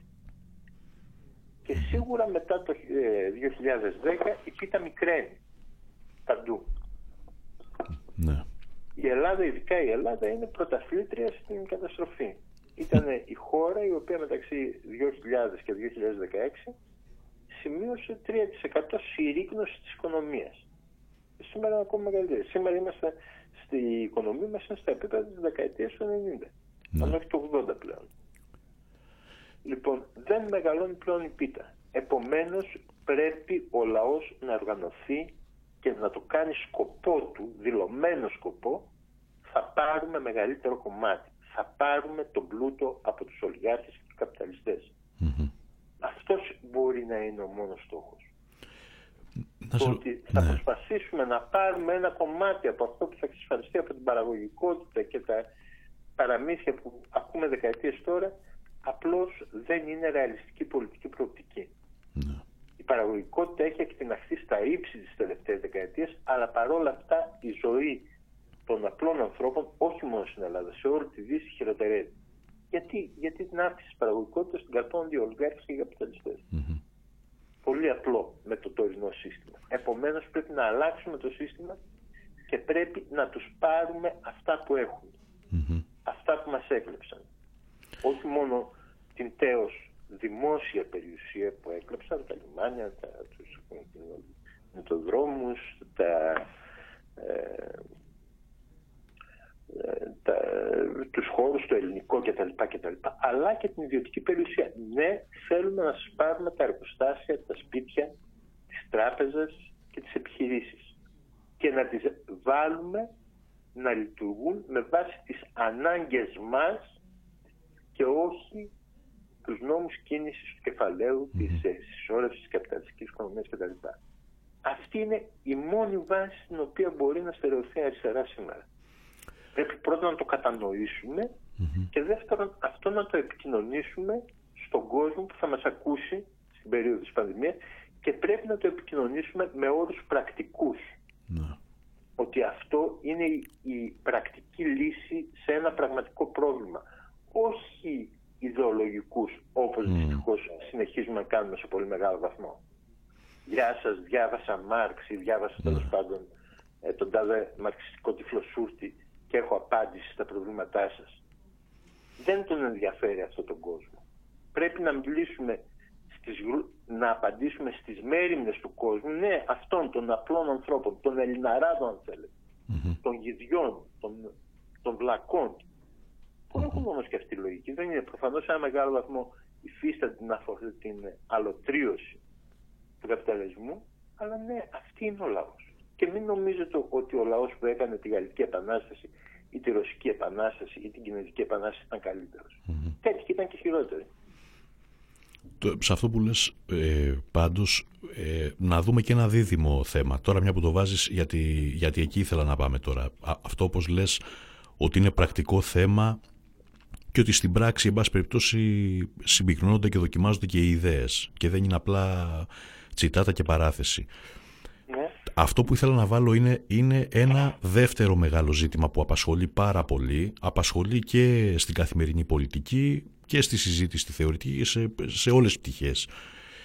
Είναι η συζήτηση για τα περίφημα δικαιώματα. Ναι. Από ποια άποψη; Ε, εντάξει, και για λόγους, σε πάση περιπτώσει, και και επαγγελματικούς, ε, αλλά και θεωρητικούς εν πάση περιπτώσει αν κανείς κάτσει και δει ε, το Σύνταγμα σήμερα ιδιαίτερα από το άρθρο 4 μέχρι το άρθρο 25-26 που περιγράφει τα ατομικά κοινωνικά δικαιώματα είναι δεδομένο ότι ε, τουλάχιστον την τελευταία πενταετία, μην πάμε και πιο πίσω δηλαδή μέσα στα μνημόνια, να το πω έτσι απλά, τα περισσότερα ε, είτε επιλεκτικά υλοποιούνται είτε καταστρατηγούνται κανονικότατα με βάση ερμηνεία. Το ερώτημα μου είναι το εξής, γιατί είναι και νομίζω είναι πραγματικά θέμα προβληματισμού. Στην άμεση πολιτική πάλι υπερασπιζόμαστε ε, τα ζητήματα τα οποία παίρνει πίσω το κράτος έτσι και το κεφάλαιο με την πολιτική την οποία αναπτύσσει. Αυτό που βάζεις τώρα, που όντως είναι αναγκαίο, σε ό,τι αφορά την παραγωγή, τον πλούτο, την ανακατανομή του κλπ. Πώς εκφράζεται, αξίζει ένα σκεπτικό, πώς εκφράζεται στο, ζήτημα της πάλης για αυτό που λέμε δικαιώματα. Δηλαδή, ναι. ποια συζήτηση αντιστοιχεί εδώ; Έχω την, εντύπωση, έχω την εντύπωση ότι είμαστε, ότι είμαστε, σε, πώς να το πω, είμαστε σε μια φάση στην οποία δοκιμαζόμαστε όπως, όπως από τη μια μεριά το κράτος ε, επανανοηματοδοτεί και εφαρμόζει διαφορετικά πράγματα σε σχέση με όλα αυτά, έχω την εντύπωση, Σπύρο, ότι είμαστε και εμείς σε μια τέτοια πρόκληση.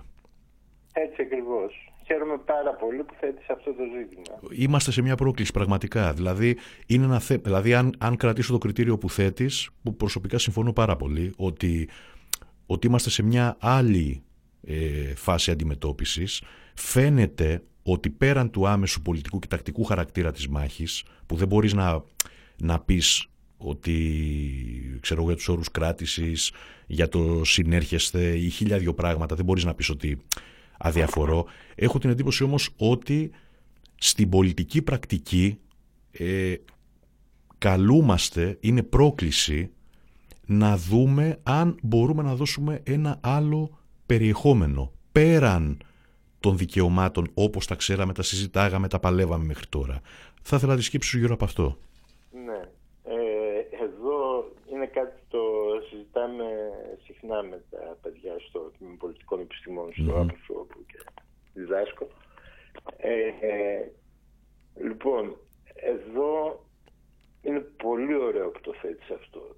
Νομίζω ότι πρέπει να το προσέξουμε πάρα πολύ αυτό το θεμα Ζούμε σε έναν κόσμο όπου τα δικαιώματα είναι στο κέντρο της σκέψης και της συζητησης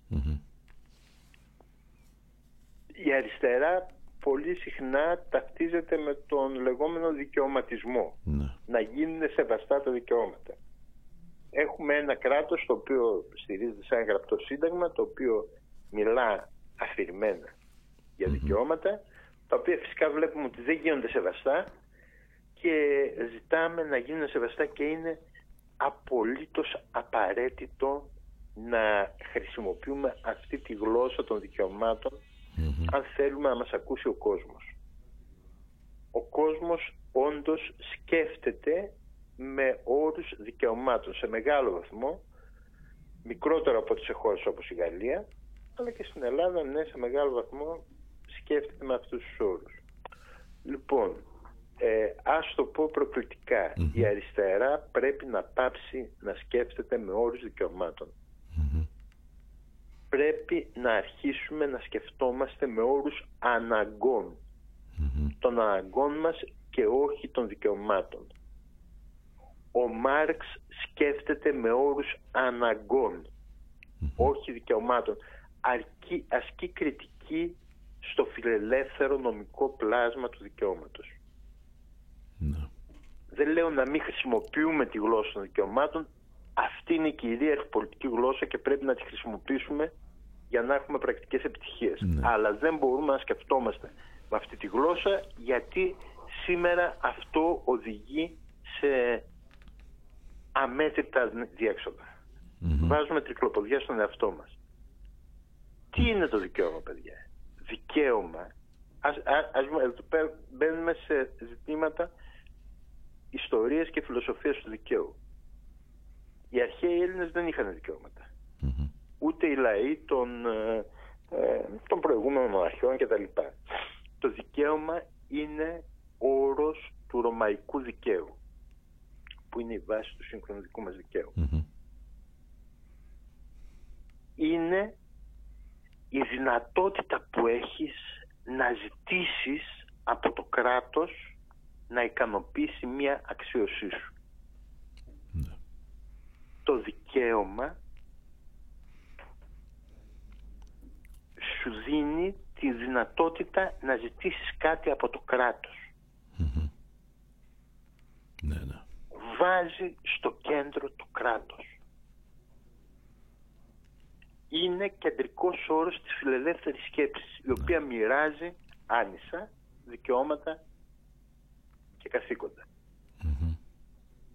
Ο λαός δεν μπορεί να σκέφτεται με τέτοιους όρους.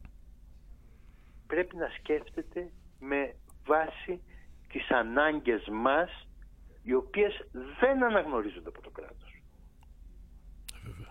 Αν σκέφτεσαι, αν πάρεις στα σοβαρά την, ε, μιλάω για τις σκέψεις, όχι για το πώς θα επικοινωνήσεις στον κόσμο. Ναι, ναι.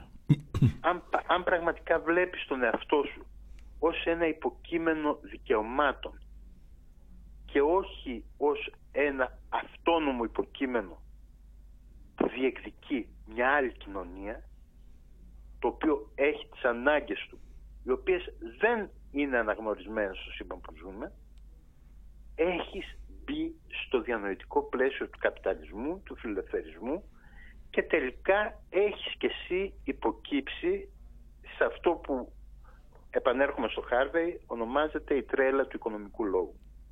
Ναι. Ναι. Η ζωτική ορμή των κινημάτων βρίσκεται όταν πάβουν αυτά να σκέφτονται με όρους δικαιωμάτων και σκέφτονται με όρους αναγκών. Και αυτό ισχύει και για το εργατικό κίνημα και για το φεμινιστικό κίνημα και για τα κινήματα των ε, απεικιοκρατούμενων λαών για όλα τα κινήματα.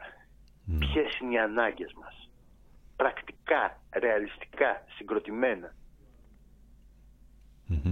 Ένα από, έτσι, από τα χόμπι μου είναι, γιατί είναι το βασικό κομμάτι της δουλειάς μου, διαβάζω συνεχώς mm-hmm. τόνους ε, πολιτικού υλικού και άλλου υλικού και είναι πολύ μεγάλη διαφορά ανάμεσα σε αυτούς που σκέφτονται με όρους δικαιωμάτων και σε εκείνους που κατά τη γνώμη μου είναι πιο επαναστάτες που σκέφτονται με όρους αναγκών.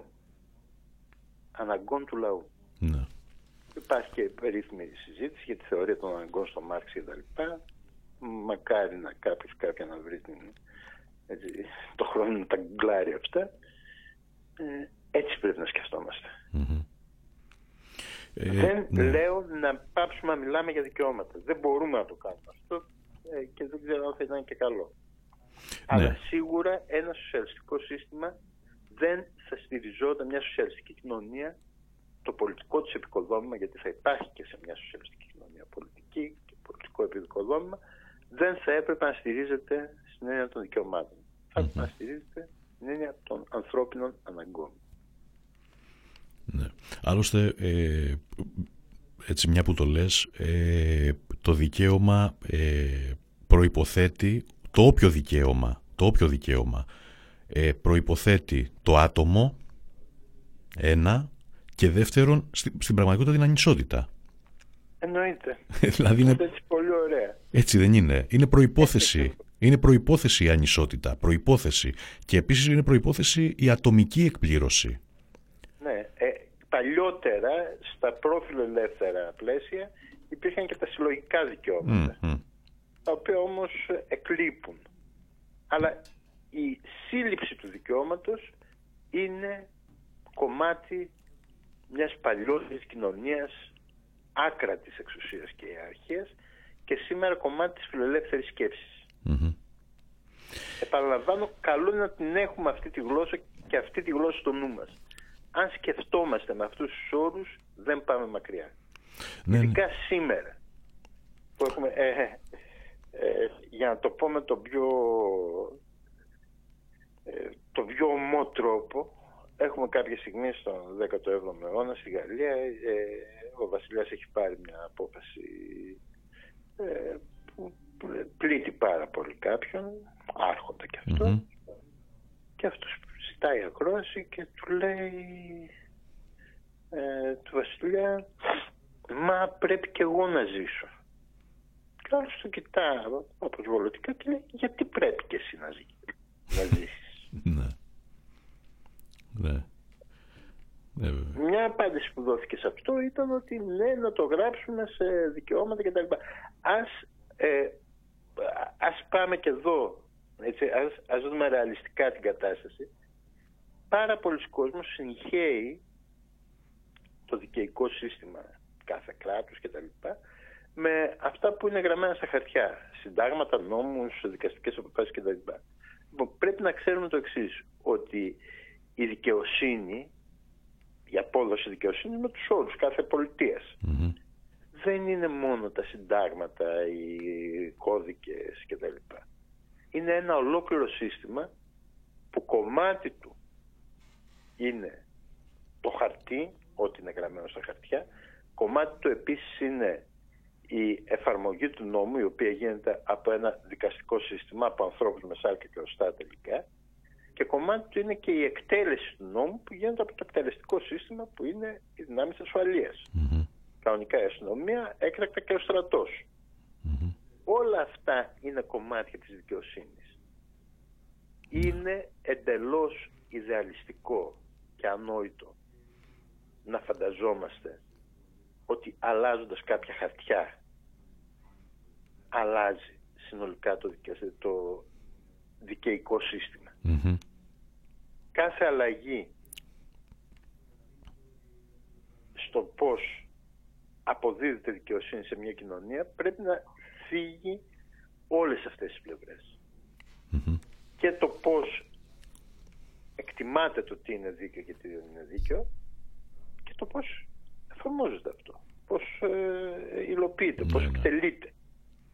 Ναι, ναι. Λοιπόν, σε αυτό που έχουμε σήμερα πρέπει να βάλουμε, από αυτή την άποψη, για παράδειγμα, ήταν τραγικό ότι μεταξύ 15 και 19 όχι απλώς δεν έγινε κάτι στο πώς ε, ε, είναι συγκροτημένα και τα σώματα ασφαλείας και ο στρατός, αλλά έγιναν βήματα προς την ακριβώς άσχημη κατεύθυνση. Ναι, βέβαια. Αυτά μόνο. Ναι, ε, και μια που το λες για, να, για να, να, να πατήσουμε ακόμα περισσότερο στα, στην ελληνική πραγματικότητα ε, εντάξει είναι, ε, νομίζω ότι είναι επιβεβαίωση ε, αυτών που λες και αυτά που συζητάμε ε, είναι ότι έχει ανοίξει εν πάση περιπτώσει όλη, όλη η βεντάλια της καταστατήγησης δηλαδή νομίζω ότι από το θέμα της υγείας που έβαλες στην αρχή από το θέμα της, ε, της καταστολής σε κάθε παιδί νομίζω ότι, ότι τα γεγονότα στη Νέα Σμύρνη είναι μια καμπή και είναι μια καμπή από πολλές απόψεις και για την, ε, για την πρόσληψη την πολιτική από την κοινωνία για αυτό που συμβαίνει. Ε, ναι. το, το θέμα του ασύλου. Δηλαδή θέλω να πω ότι έχει ανοίξει μια μεγάλη, μεγάλη γκάμα ε, σε όλα αυτά και ε, να προσθέσω μόνο και εδώ θα, θα, θα ήθελα ένα σχόλιο δικό σου είναι ότι έχει, έχει, έρθει, έχει έρθει πάρα πολύ στη συζήτηση ε, η έννοια του πολέμου ε, πάρα πολύ. Με, με ποια έννοια; Ε, είναι, είναι το θέμα από τη μια ότι όπως το ζήσαμε και πέρυσι το καλοκαίρι είναι ανοιχτό ένα ζήτημα της, της περίφημης ελληνοτουρκικής ας πούμε, διακρατικής διένεξης ε, εδώ των αστικών τάξεων ας πούμε, στην περιοχή και από την άλλη ε, γίνεται πολύ μεγάλη συζήτηση για το θέμα του πολέμου εντός. Ε, εδώ τώρα απλά ένα σχόλιο από τη, και από τη δική μας τη μεριά θέλω να το, να το σχολιάσεις. Γενικά ε, στεκόμαστε λίγο φιδωλοί, να το πω έτσι, στην ευκολία με την οποία χρησιμοποιείται η έννοια του πολέμου στο εσωτερικό. Με, την, με ποια έννοια; Με την έννοια ότι ε, υπάρχει μία διαφορετική ποιοτική κατάσταση σε κάθε φάση. Δηλαδή έχουμε όξεις επίθεσης, αυτό που έλεγες πριν, πολύ σημαντική και σε όλα τα πεδία.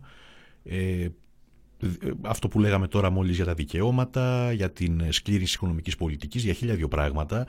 Όμως δεν πρέπει να ξεχνάμε ότι υπάρχει μια επίθεση ε, σε μια κοινωνία η οποία ακόμα δίνει τη μάχη της με τα όπλα της προηγούμενης φάσης, να το πω έτσι. Το θέτεις πάρα πολύ ωραία, Έτσι, ε, νομίζω ότι θέλει μια προσοχή, δηλαδή για, και, το, και το λέμε γιατί το έχουμε συζητήσει αρκετά ας πούμε, και στην ε, Επιτροπή και το, και το συζητάμε ας πούμε, και γενικά και γράφουμε γι' αυτό.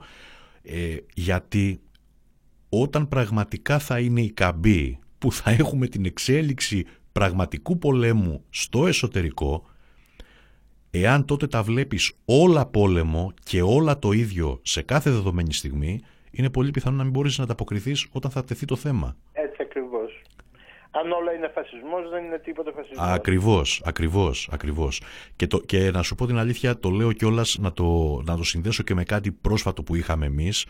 Ε, έχουμε γράψει και σχετικά γι' αυτό. Είναι εντυπωσιακό ας πούμε ότι σε συγκεκριμένο στρατιωτικό κέντρο στην Πάτρα, στο οποίο είχαμε αυτοκτονία φαντάρου, όπου στην πραγματικότητα εξωθήθηκε σε αυτοκτονία, έχουμε κάνει και ειδική εκπομπή γι' αυτό από την Επιτροπή. Κάνετε εξαιρετική δουλειά στην Επιτροπή. Ε, σας παρακολουθώ και σας αναδημοσιεύω συχνά. Νομίζω είναι εκπληκτικό αυτό που κάνετε. Και... Να είσαι καλά. Ναι, και, μπράβο. Και αυτό, ήθελα να το πω αυτό να, να να, να, για να δεις και το εξής ας πούμε εντυπωσιακό. Γι' αυτό το λέω, αυτό που έλεγες και πριν για το όλα φασισμός, άρα και ποτέ και τίποτα. Ε, αυτό έχει μια επίδραση και στο θέμα της πολιτικής. Ε, στη συγκεκριμένη λοιπόν μονάδα, στην Πάτρα, υπάρχει αυτοδονία Φαντάρου, παίρνει πολιτική διάσταση, ε, τίθεται σε, και σε όργανα ερετών ε, στα Ιόνια από, από συντρόφισσα. Ε, στην τοπική κοινωνία είναι παγκίνως γνωστό το καθεστώς στο ΚΕΤ και το τι γίνεται ας πούμε ακριβώς και λοιπά και μαθαίνουμε χτες, χτες ότι υπάρχει επίσκεψη της αντιπροσωπείας του ΚΚΕ στη συγκεκριμένη μονάδα η οποία καταλήγει σε ενημέρωση από το ΚΚΕ στο διοικητή του στρατοπέδου για την πολιτική του και τις θέσεις του σε σχέση με τον COVID. Δηλαδή έχουμε το πρωτοφανές στοιχείο από τη μεταπολίτευση και μετά τουλάχιστον όπου ένα κόμμα, αριστερό κόμμα, ενημερώνει ως ισότιμο θεσμικό συνομιλητή το διοικητή στρατιωτικού κέντρου για την πολιτική του για τον COVID. Ενώ έχει φρίξει η τοπική κοινωνία και ένα τεράστιο κύμα καταγγελιών ότι το παιδί στην πραγματικότητα και έμεσα εξωθήθηκε στην αυτοτονία.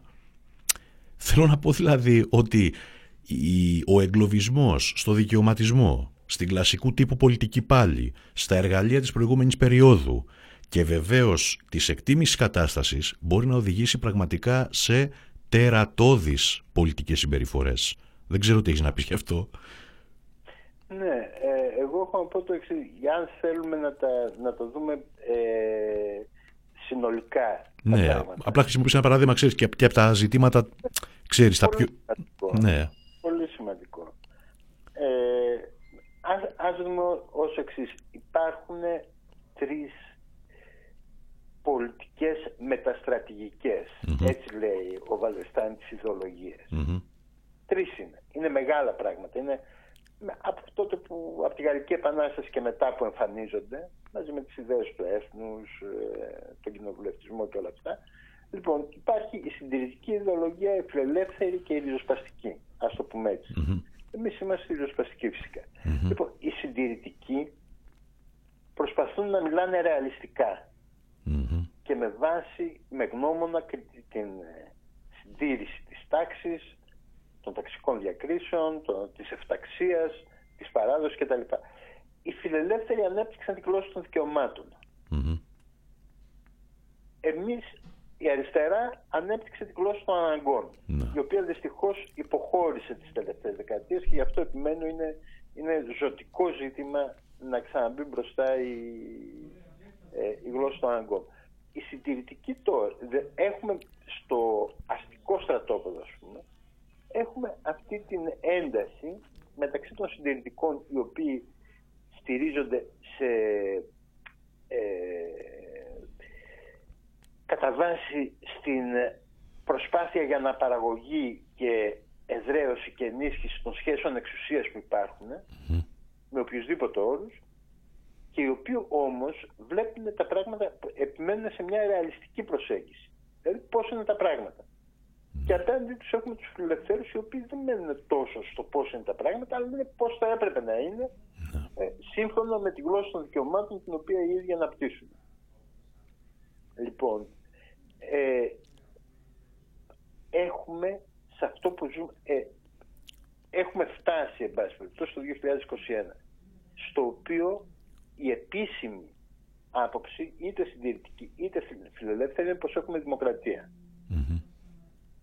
εγώ θα έλεγα ότι έχουμε δημοκρατικές κατακτήσεις, πληρωμένες με αιμα Από την Επανάσταση του 21, τη μνήμη της οποίας οπωσδήποτε πρέπει να διεκδικήσουμε, ελάχιστες χώρες έχουν γεννηθεί από και αυτό δίνει ένα πρόκριμα σε παραστατικές δυνάμεις. Είναι σημαντικό να λέμε ότι, να, να τονίζουμε ότι η άρχουσα τάξη είναι με τη μεριά των εχθρών της επαναστασης και έχει τη θέση αυτών που θα χτυπούσαν την Επανάσταση του 1821 και να τονίζουμε ότι μέσα δίπλα στην αστική επανάσταση υπήρχε και η λαϊκή επανάσταση και τότε. Πρέπει αυτά πιστεύω να το τονίσουμε, δηλαδή να οικειοποιηθούμε την εθνική κληρονομιά mm-hmm. χωρίς να αφήσουμε έδαφος στον εθνικισμό. Είναι πολύ σημαντικό για την Ελλάδα ότι έχουμε αυτό το στοιχείο στην κληρονομιά μας και πρέπει να τονίζουμε ότι αυτό που έχουμε σήμερα δεν είναι Έχουμε δημοκρατικές κατακτήσεις αλλά όχι δημοκρατία. Είναι θεμελιωδώς λάθος η ανάλυση ότι δίθεν σήμερα έχουμε δημοκρατία και ότι μπορούμε να μείνουμε σε αυτό το πλαίσιο. Πρέπει να αξιοποιούμε τα όπλα που μας δίνει, τα οποία είναι διαφορετικά από αυτά που θα είχαμε σε μια απροκάλυπτα αυταρχική ε, πολιτεια αλλά να μην παρασυρώμαστε στην ιδέα ότι αυτό που έχουμε τώρα είναι δημοκρατία. Δημοκρατία είναι επίσης έννοια η οποία αναπτύσσεται στην Ανατολική Μεσόγειο πριν από 2.500 και παραπάνω χρόνια και σημαίνει το κράτος του Δήμου. Δήμος είναι ο λαός, οι ακτήμονες. Ναι. Ότι δεν έχουμε σήμερα δημοκρατία, πέρα από τις όποιες θεωρητικές συζητήσεις μπορείς να έχεις, φαίνεται εκ του αποτελέσματος. Από το γεγονός ότι η οικονομική και η κοινωνική ανισότητα είναι μεγαλύτερη, όπως και αν τη μετρήσεις από ό,τι πριν από την Γαλλική Επανάσταση. Και αυτό δεν ισχύει μόνο για την Ελλάδα, ισχύει και για όλη τη Δύση. Ο Τωμά Πικετή και άλλοι, ο Τσουκμάν, Γκαμπριέλ Τσουκμάν και διάφοροι άλλοι έχουν, έχουν πολλές εμπεριστατωμένες μελέτες ε, για αυτά τα ζητήματα. Φαίνεται από το ότι έχουμε ολιγάρχες. Ναι. Όπου υπάρχουν ολιγάρχες δεν μπορεί να υπάρχει δημοκρατία. Ναι. Δεν εννοείται να έχεις το Μαρινάκι, το, την Αγγελοπούλου, τους όλους αυτούς ε, και να έχεις δημοκρατία. Πρέπει λοιπόν η αριστερά να πει όχι μόνο θέλουμε να πάρει περισσότερο ο λαός. Θέλουμε να τα πάρουμε από αυτούς που τα εχουν Θέλουμε να μην υπάρχει αυτή η κοινωνική ανισότητα και αυτό δεν μπορεί να φτιαχτεί παρά μόνο με ανύψωση στον πάνω και ταπείνωση. Το ανύψωση στον κάτω και ταπείνωση στον πάνω. Να χαμηλώσουν οι πάνω για να έχουμε δημοκρατία, να μπορούμε να έχουμε δημοκρατία που φυσικά δεν είναι το ίδιο πράγμα με τον φιλελευθερισμό ούτε με τον κοινοβουλευτισμό η δημοκρατία. Ναι. Και ο άλλος ε, σαφής ε, ε, δείκτης του ότι δεν έχουμε δημοκρατία είναι ότι στα βασικά ζητήματα δεν ρωτιέται ο λαός για το τι πρέπει να γινει Που μπορεί να είναι από το πώς να αντιμετωπιστεί η πανδημία, πώς να αντιμετωπιστεί η οικονομική κρίση και αν θα κάνουμε ή δεν θα κάνουμε πόλεμο επίσης. Ναι. Όλα αυτά, δεν, εγώ είμαι κατά της αφελούς ειρηνιστικής άποψης. Αλλά δεν, στο σημερινό καθεστώς, το αν θα κάνουμε ή δεν θα κάνουμε πόλεμο, ο κόσμος δεν έχει λόγο σε αυτό. Εξαρτάται από τα συμφέροντα ελάχιστων και δεν αφορά ε, το, την προάσπιση του εθνικού εδάφους, ο πόλεμος. Ναι, Αντίθετα αφορά, το, ξέρουμε το, ε, το θέμα βεβαίως για το Αιγαίο και για την εκμετάλλευση του υποθαλάσσιου πλούτου του, το οποίο ευτυχώς πάει στις ε, καλένδες γιατί με το, καθώς έχει πέσει η τιμή του πετρελαίου ε, είναι πλέον ασύμφορη για αρκετό χρόνο φαίνεται η ε, η οικονομική αξιοποίηση αυτού του ε, υποθαλάσσιου πλούτου. Θα ξαναεμφανιστεί κάποια Εδώ πρέπει να έχουμε μια, εγώ θα έλεγα, μια ρεαλιστική προσέγγιση. Η μαρξιστική προσέγγιση δεν είναι, δηλαδή πρέπει να, να ξέρουμε επίσης ότι η αριστερά οι ριζοσπάστες πρέπει να έχουν φραγμούς και απέναντι στους ε, φιλελεύθερους και απέναντι στους συντηρητικούς και επίσης πρέπει να παίρνουν τα, αυτά που θέλουν, που χρειάζονται και από τους μεν και από τους δε. Ναι. Για παράδειγμα, ο Μάρξ επίσης δεν σκεφτόταν με όρους δικαιωμάτων όπως οι φιλελεύθεροι. Τους περιγελουσε την αριστερά που σκεφτόταν με όρους δικαιωμάτων, σκεφτόταν με όρους συμφερόντων όπως οι συντηρητικοί, με ρεαλιστικούς Χρειαζόμαστε λοιπόν και εμείς σήμερα μια ρεαλιστική ανάλυση στο πεδίο των διεθνών σχέσεων. Η ρεαλιστική σχολή αναπτύχθηκε από έναν πολύ αριστερό ριζοσπάστη, η σύγχρονη ρεαλιστική σχολή από τον Έντουαρτ Χάλετ Κάρ, πολύ μεγάλο ιστορικό που κυκλοφορεί και στα ελληνικά το βιβλίο του Τι είναι η ιστορία. Λοιπόν, πρέπει να σκεφτόμαστε, πρέπει να ξεκινάμε την ανάλυση μας από το δεδομένο ότι υπάρχουν συσχετισμοί δυνάμεων και υπάρχουν δεδομένα που δεν μπορούν να αλλάξουν γεωστρατηγικά. Η Ελλάδα είναι δίπλα σε μια δύναμη η οποία ήδη είναι περιφερειακή δύναμη, η τουρκια Αυτό δεν πρόκειται να αλλάξει. Αυτό αν εμείς επιδιώξουμε μια αλλαγή καθεστώτος στη χώρα μας θα πρέπει να έχουμε άποψη και γι' αυτό. Για τι θα κάνουμε. Και εδώ δεν μπορούμε να μένουμε σε γενικότητες του τύπου θα τα βρούμε ή μαζί με εμάς θα κάνουν επανάσταση και οι γείτονες Τούρκοι. Και... πρέπει να έχουμε η ελληνική αριστερά, πρέπει να έχει άποψη και για το τι θα κάνει αν αλλάξουμε το καθεστώς πρωτού αλλάξουν οι Τούρκοι, αλλά και τι θα κάνει αν αλλάξουν οι Τούρκοι πρωτού αλλάξουν οι Δεν είναι και αυτό. Δεν μπορεί να αποκλειστεί και αυτό. Mm-hmm.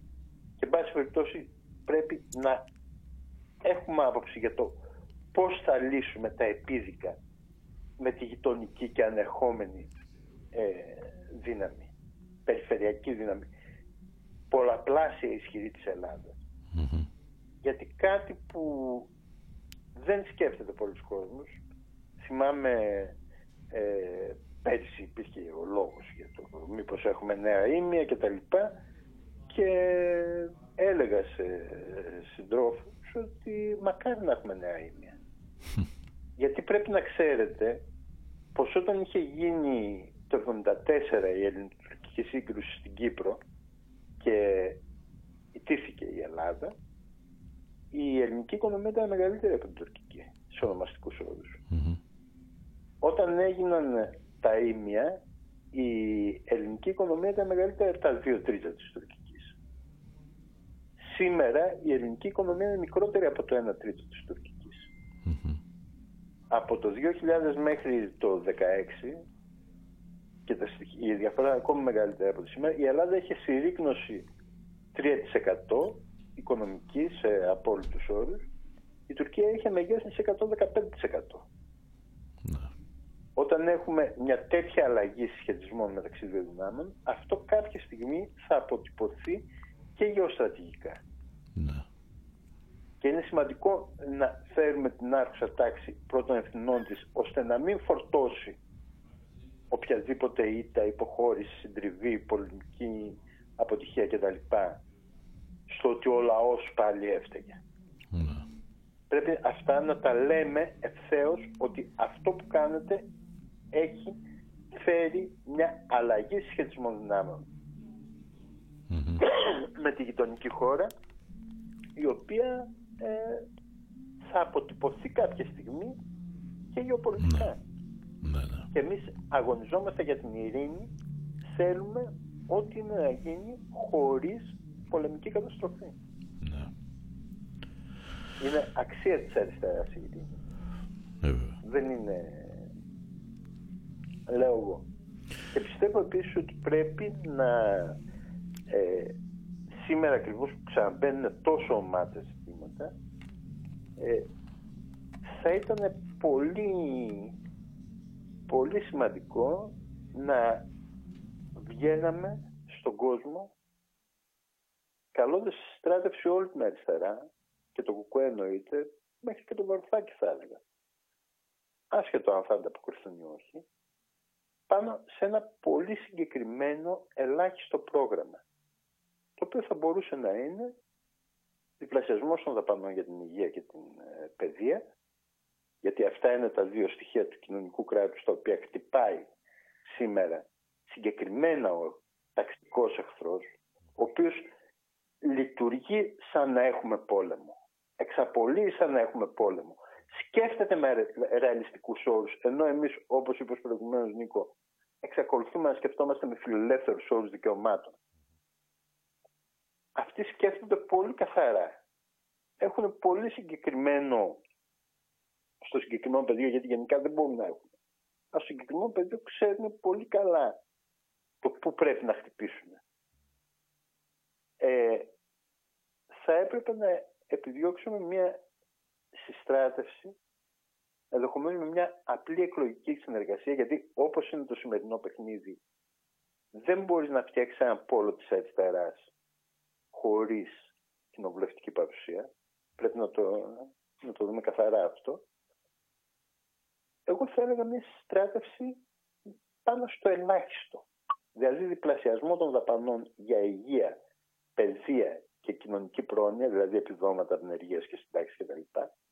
Σήμερα δίνουμε, ο τελευταίος προπολογισμό προβλέπει 5 δις για υγεία, 4 για παιδεία και 20 για κοινωνική πρόνοια. Σίγουρα χρειάζονται 10 για υγεία, 10 για παιδεία, ώστε να αναταχθεί το ΕΣΥ και 40 για κοινωνική πρόνοια, έτσι ώστε να μπορεί να υπάρχει. Για παράδειγμα, σήμερα είναι περίπου 1,2 εκατομμύρια οι άνεργοι. αν έπαιρνε ο καθένας ένα επίδομα 700 ευρώ το μήνα, θα είχαμε 10.000 ε, για κάθε άτομο το χρόνο, δηλαδή με 12 εκατομμύρια θα μπορούσαν όλοι οι άνεργοι, 12 δισεκατομμύρια θα μπορούσαν όλοι οι άνεργοι να έχουν ένα ανθρώπινο επίδομα, το οποίο επίσης θα οδηγούσε σε πορεία ανάκαμψη στην οικονομία. Λοιπόν, αν εμείς διεκδικήσουμε ε, 10 για την υγεία, 10 για την παιδεία και 40 για την πρόνοια, συνολικά δηλαδή 60 δισεκατομμύρια, που είναι εφικτό ε, και το οποίο δεν μπορεί να πάρθει όλο από τη μείωση των στρατιωτικών δαπανών, γιατί είναι μικρότερες οι στρατιωτικές δαπάνες από πολύ μικρότερες από αυτό, αλλά θα πρέπει να ζητηθεί είτε ως ευρωπαϊκές επιδοτήσεις, όχι δάνεια, επιδότηση αυτό που, που λένε ότι θα κάνουν αλλά δεν πρόκειται να το κάνουν, είτε με τη διακοπή εξυπηρέτησης του δημόσιου χρέους. Νομίζω αυτό θα ήταν μια πάρα πολύ καλή βάση για τη συσπήρωση της αριστεράς.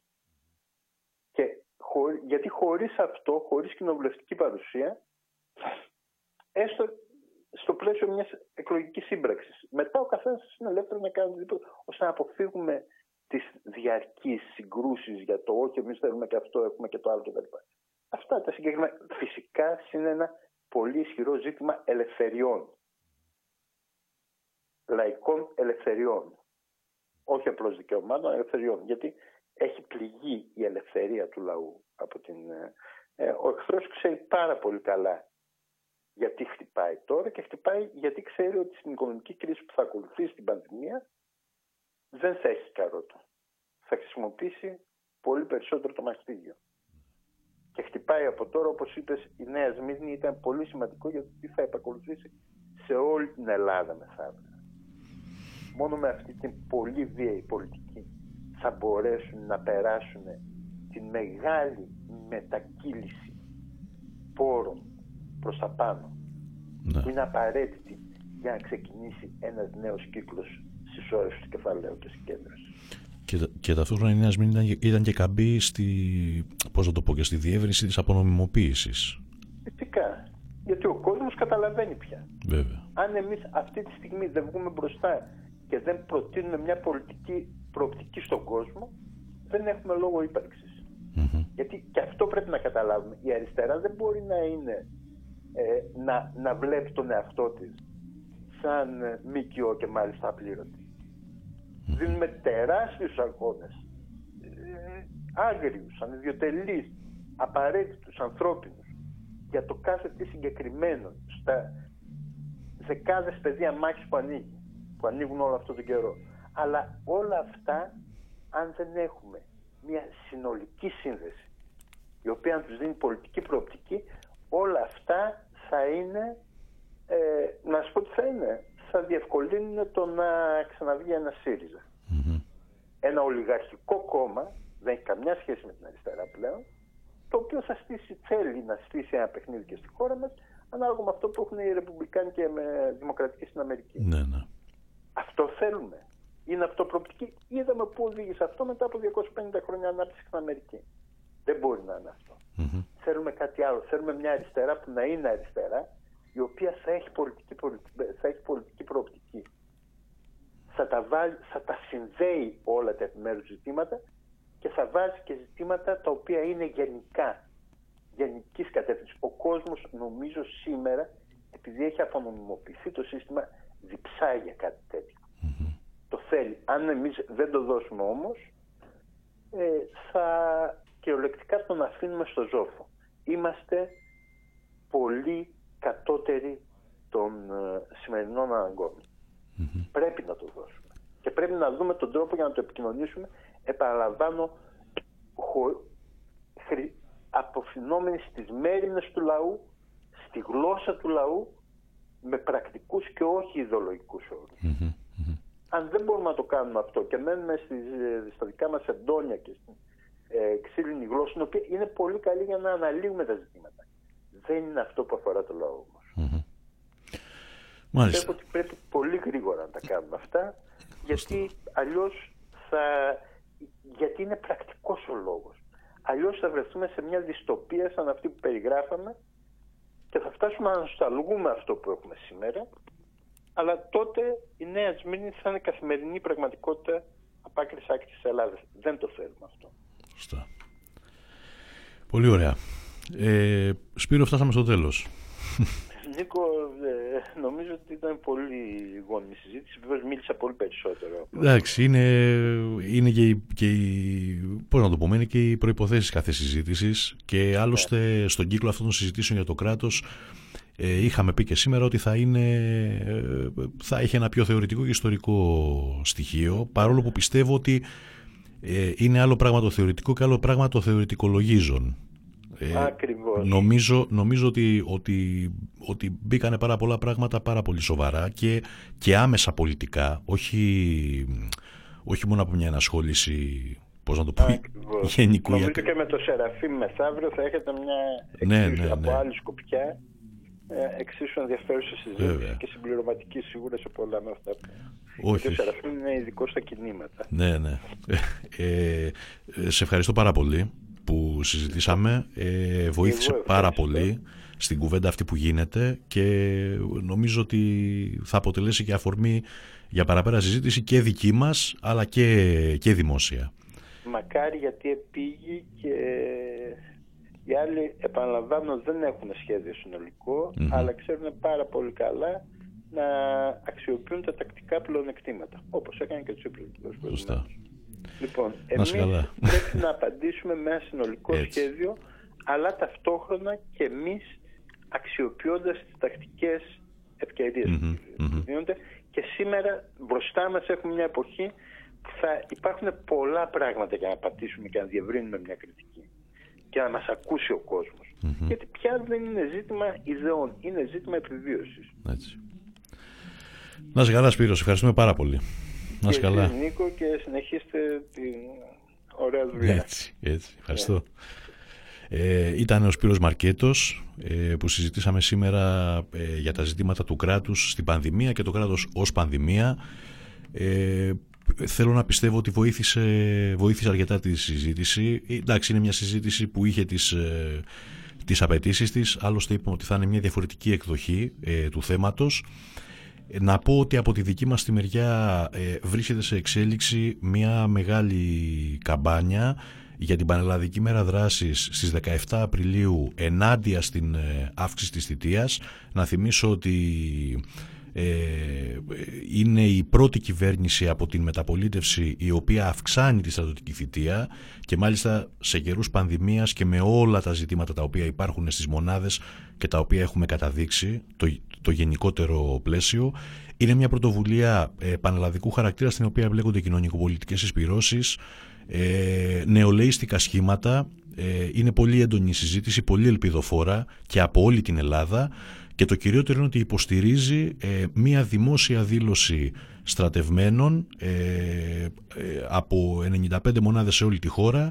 Είναι μια πάρα πολύ σημαντική πρωτοβουλία. Πιστεύουμε ότι μπορεί να έχει αποτέλεσμα, μπορεί να έχει και κοινωνική επίδραση και να βοηθήσει γενικότερα τη ζωή των στρατευμένων νέων μέσα στις μονάδες. 17 Απριλίου είναι αυτό, θα μιλήσουμε αρκετές φορές σε σχέση με αυτό.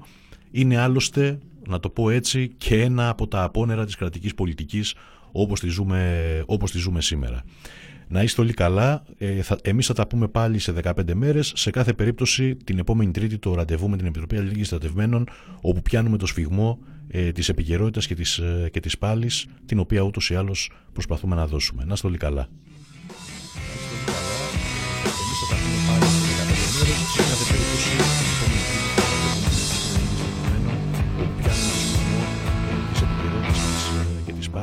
την οποία ούτως ή άλλως προσπαθούμε να δώσουμε. Να είστε όλοι καλά.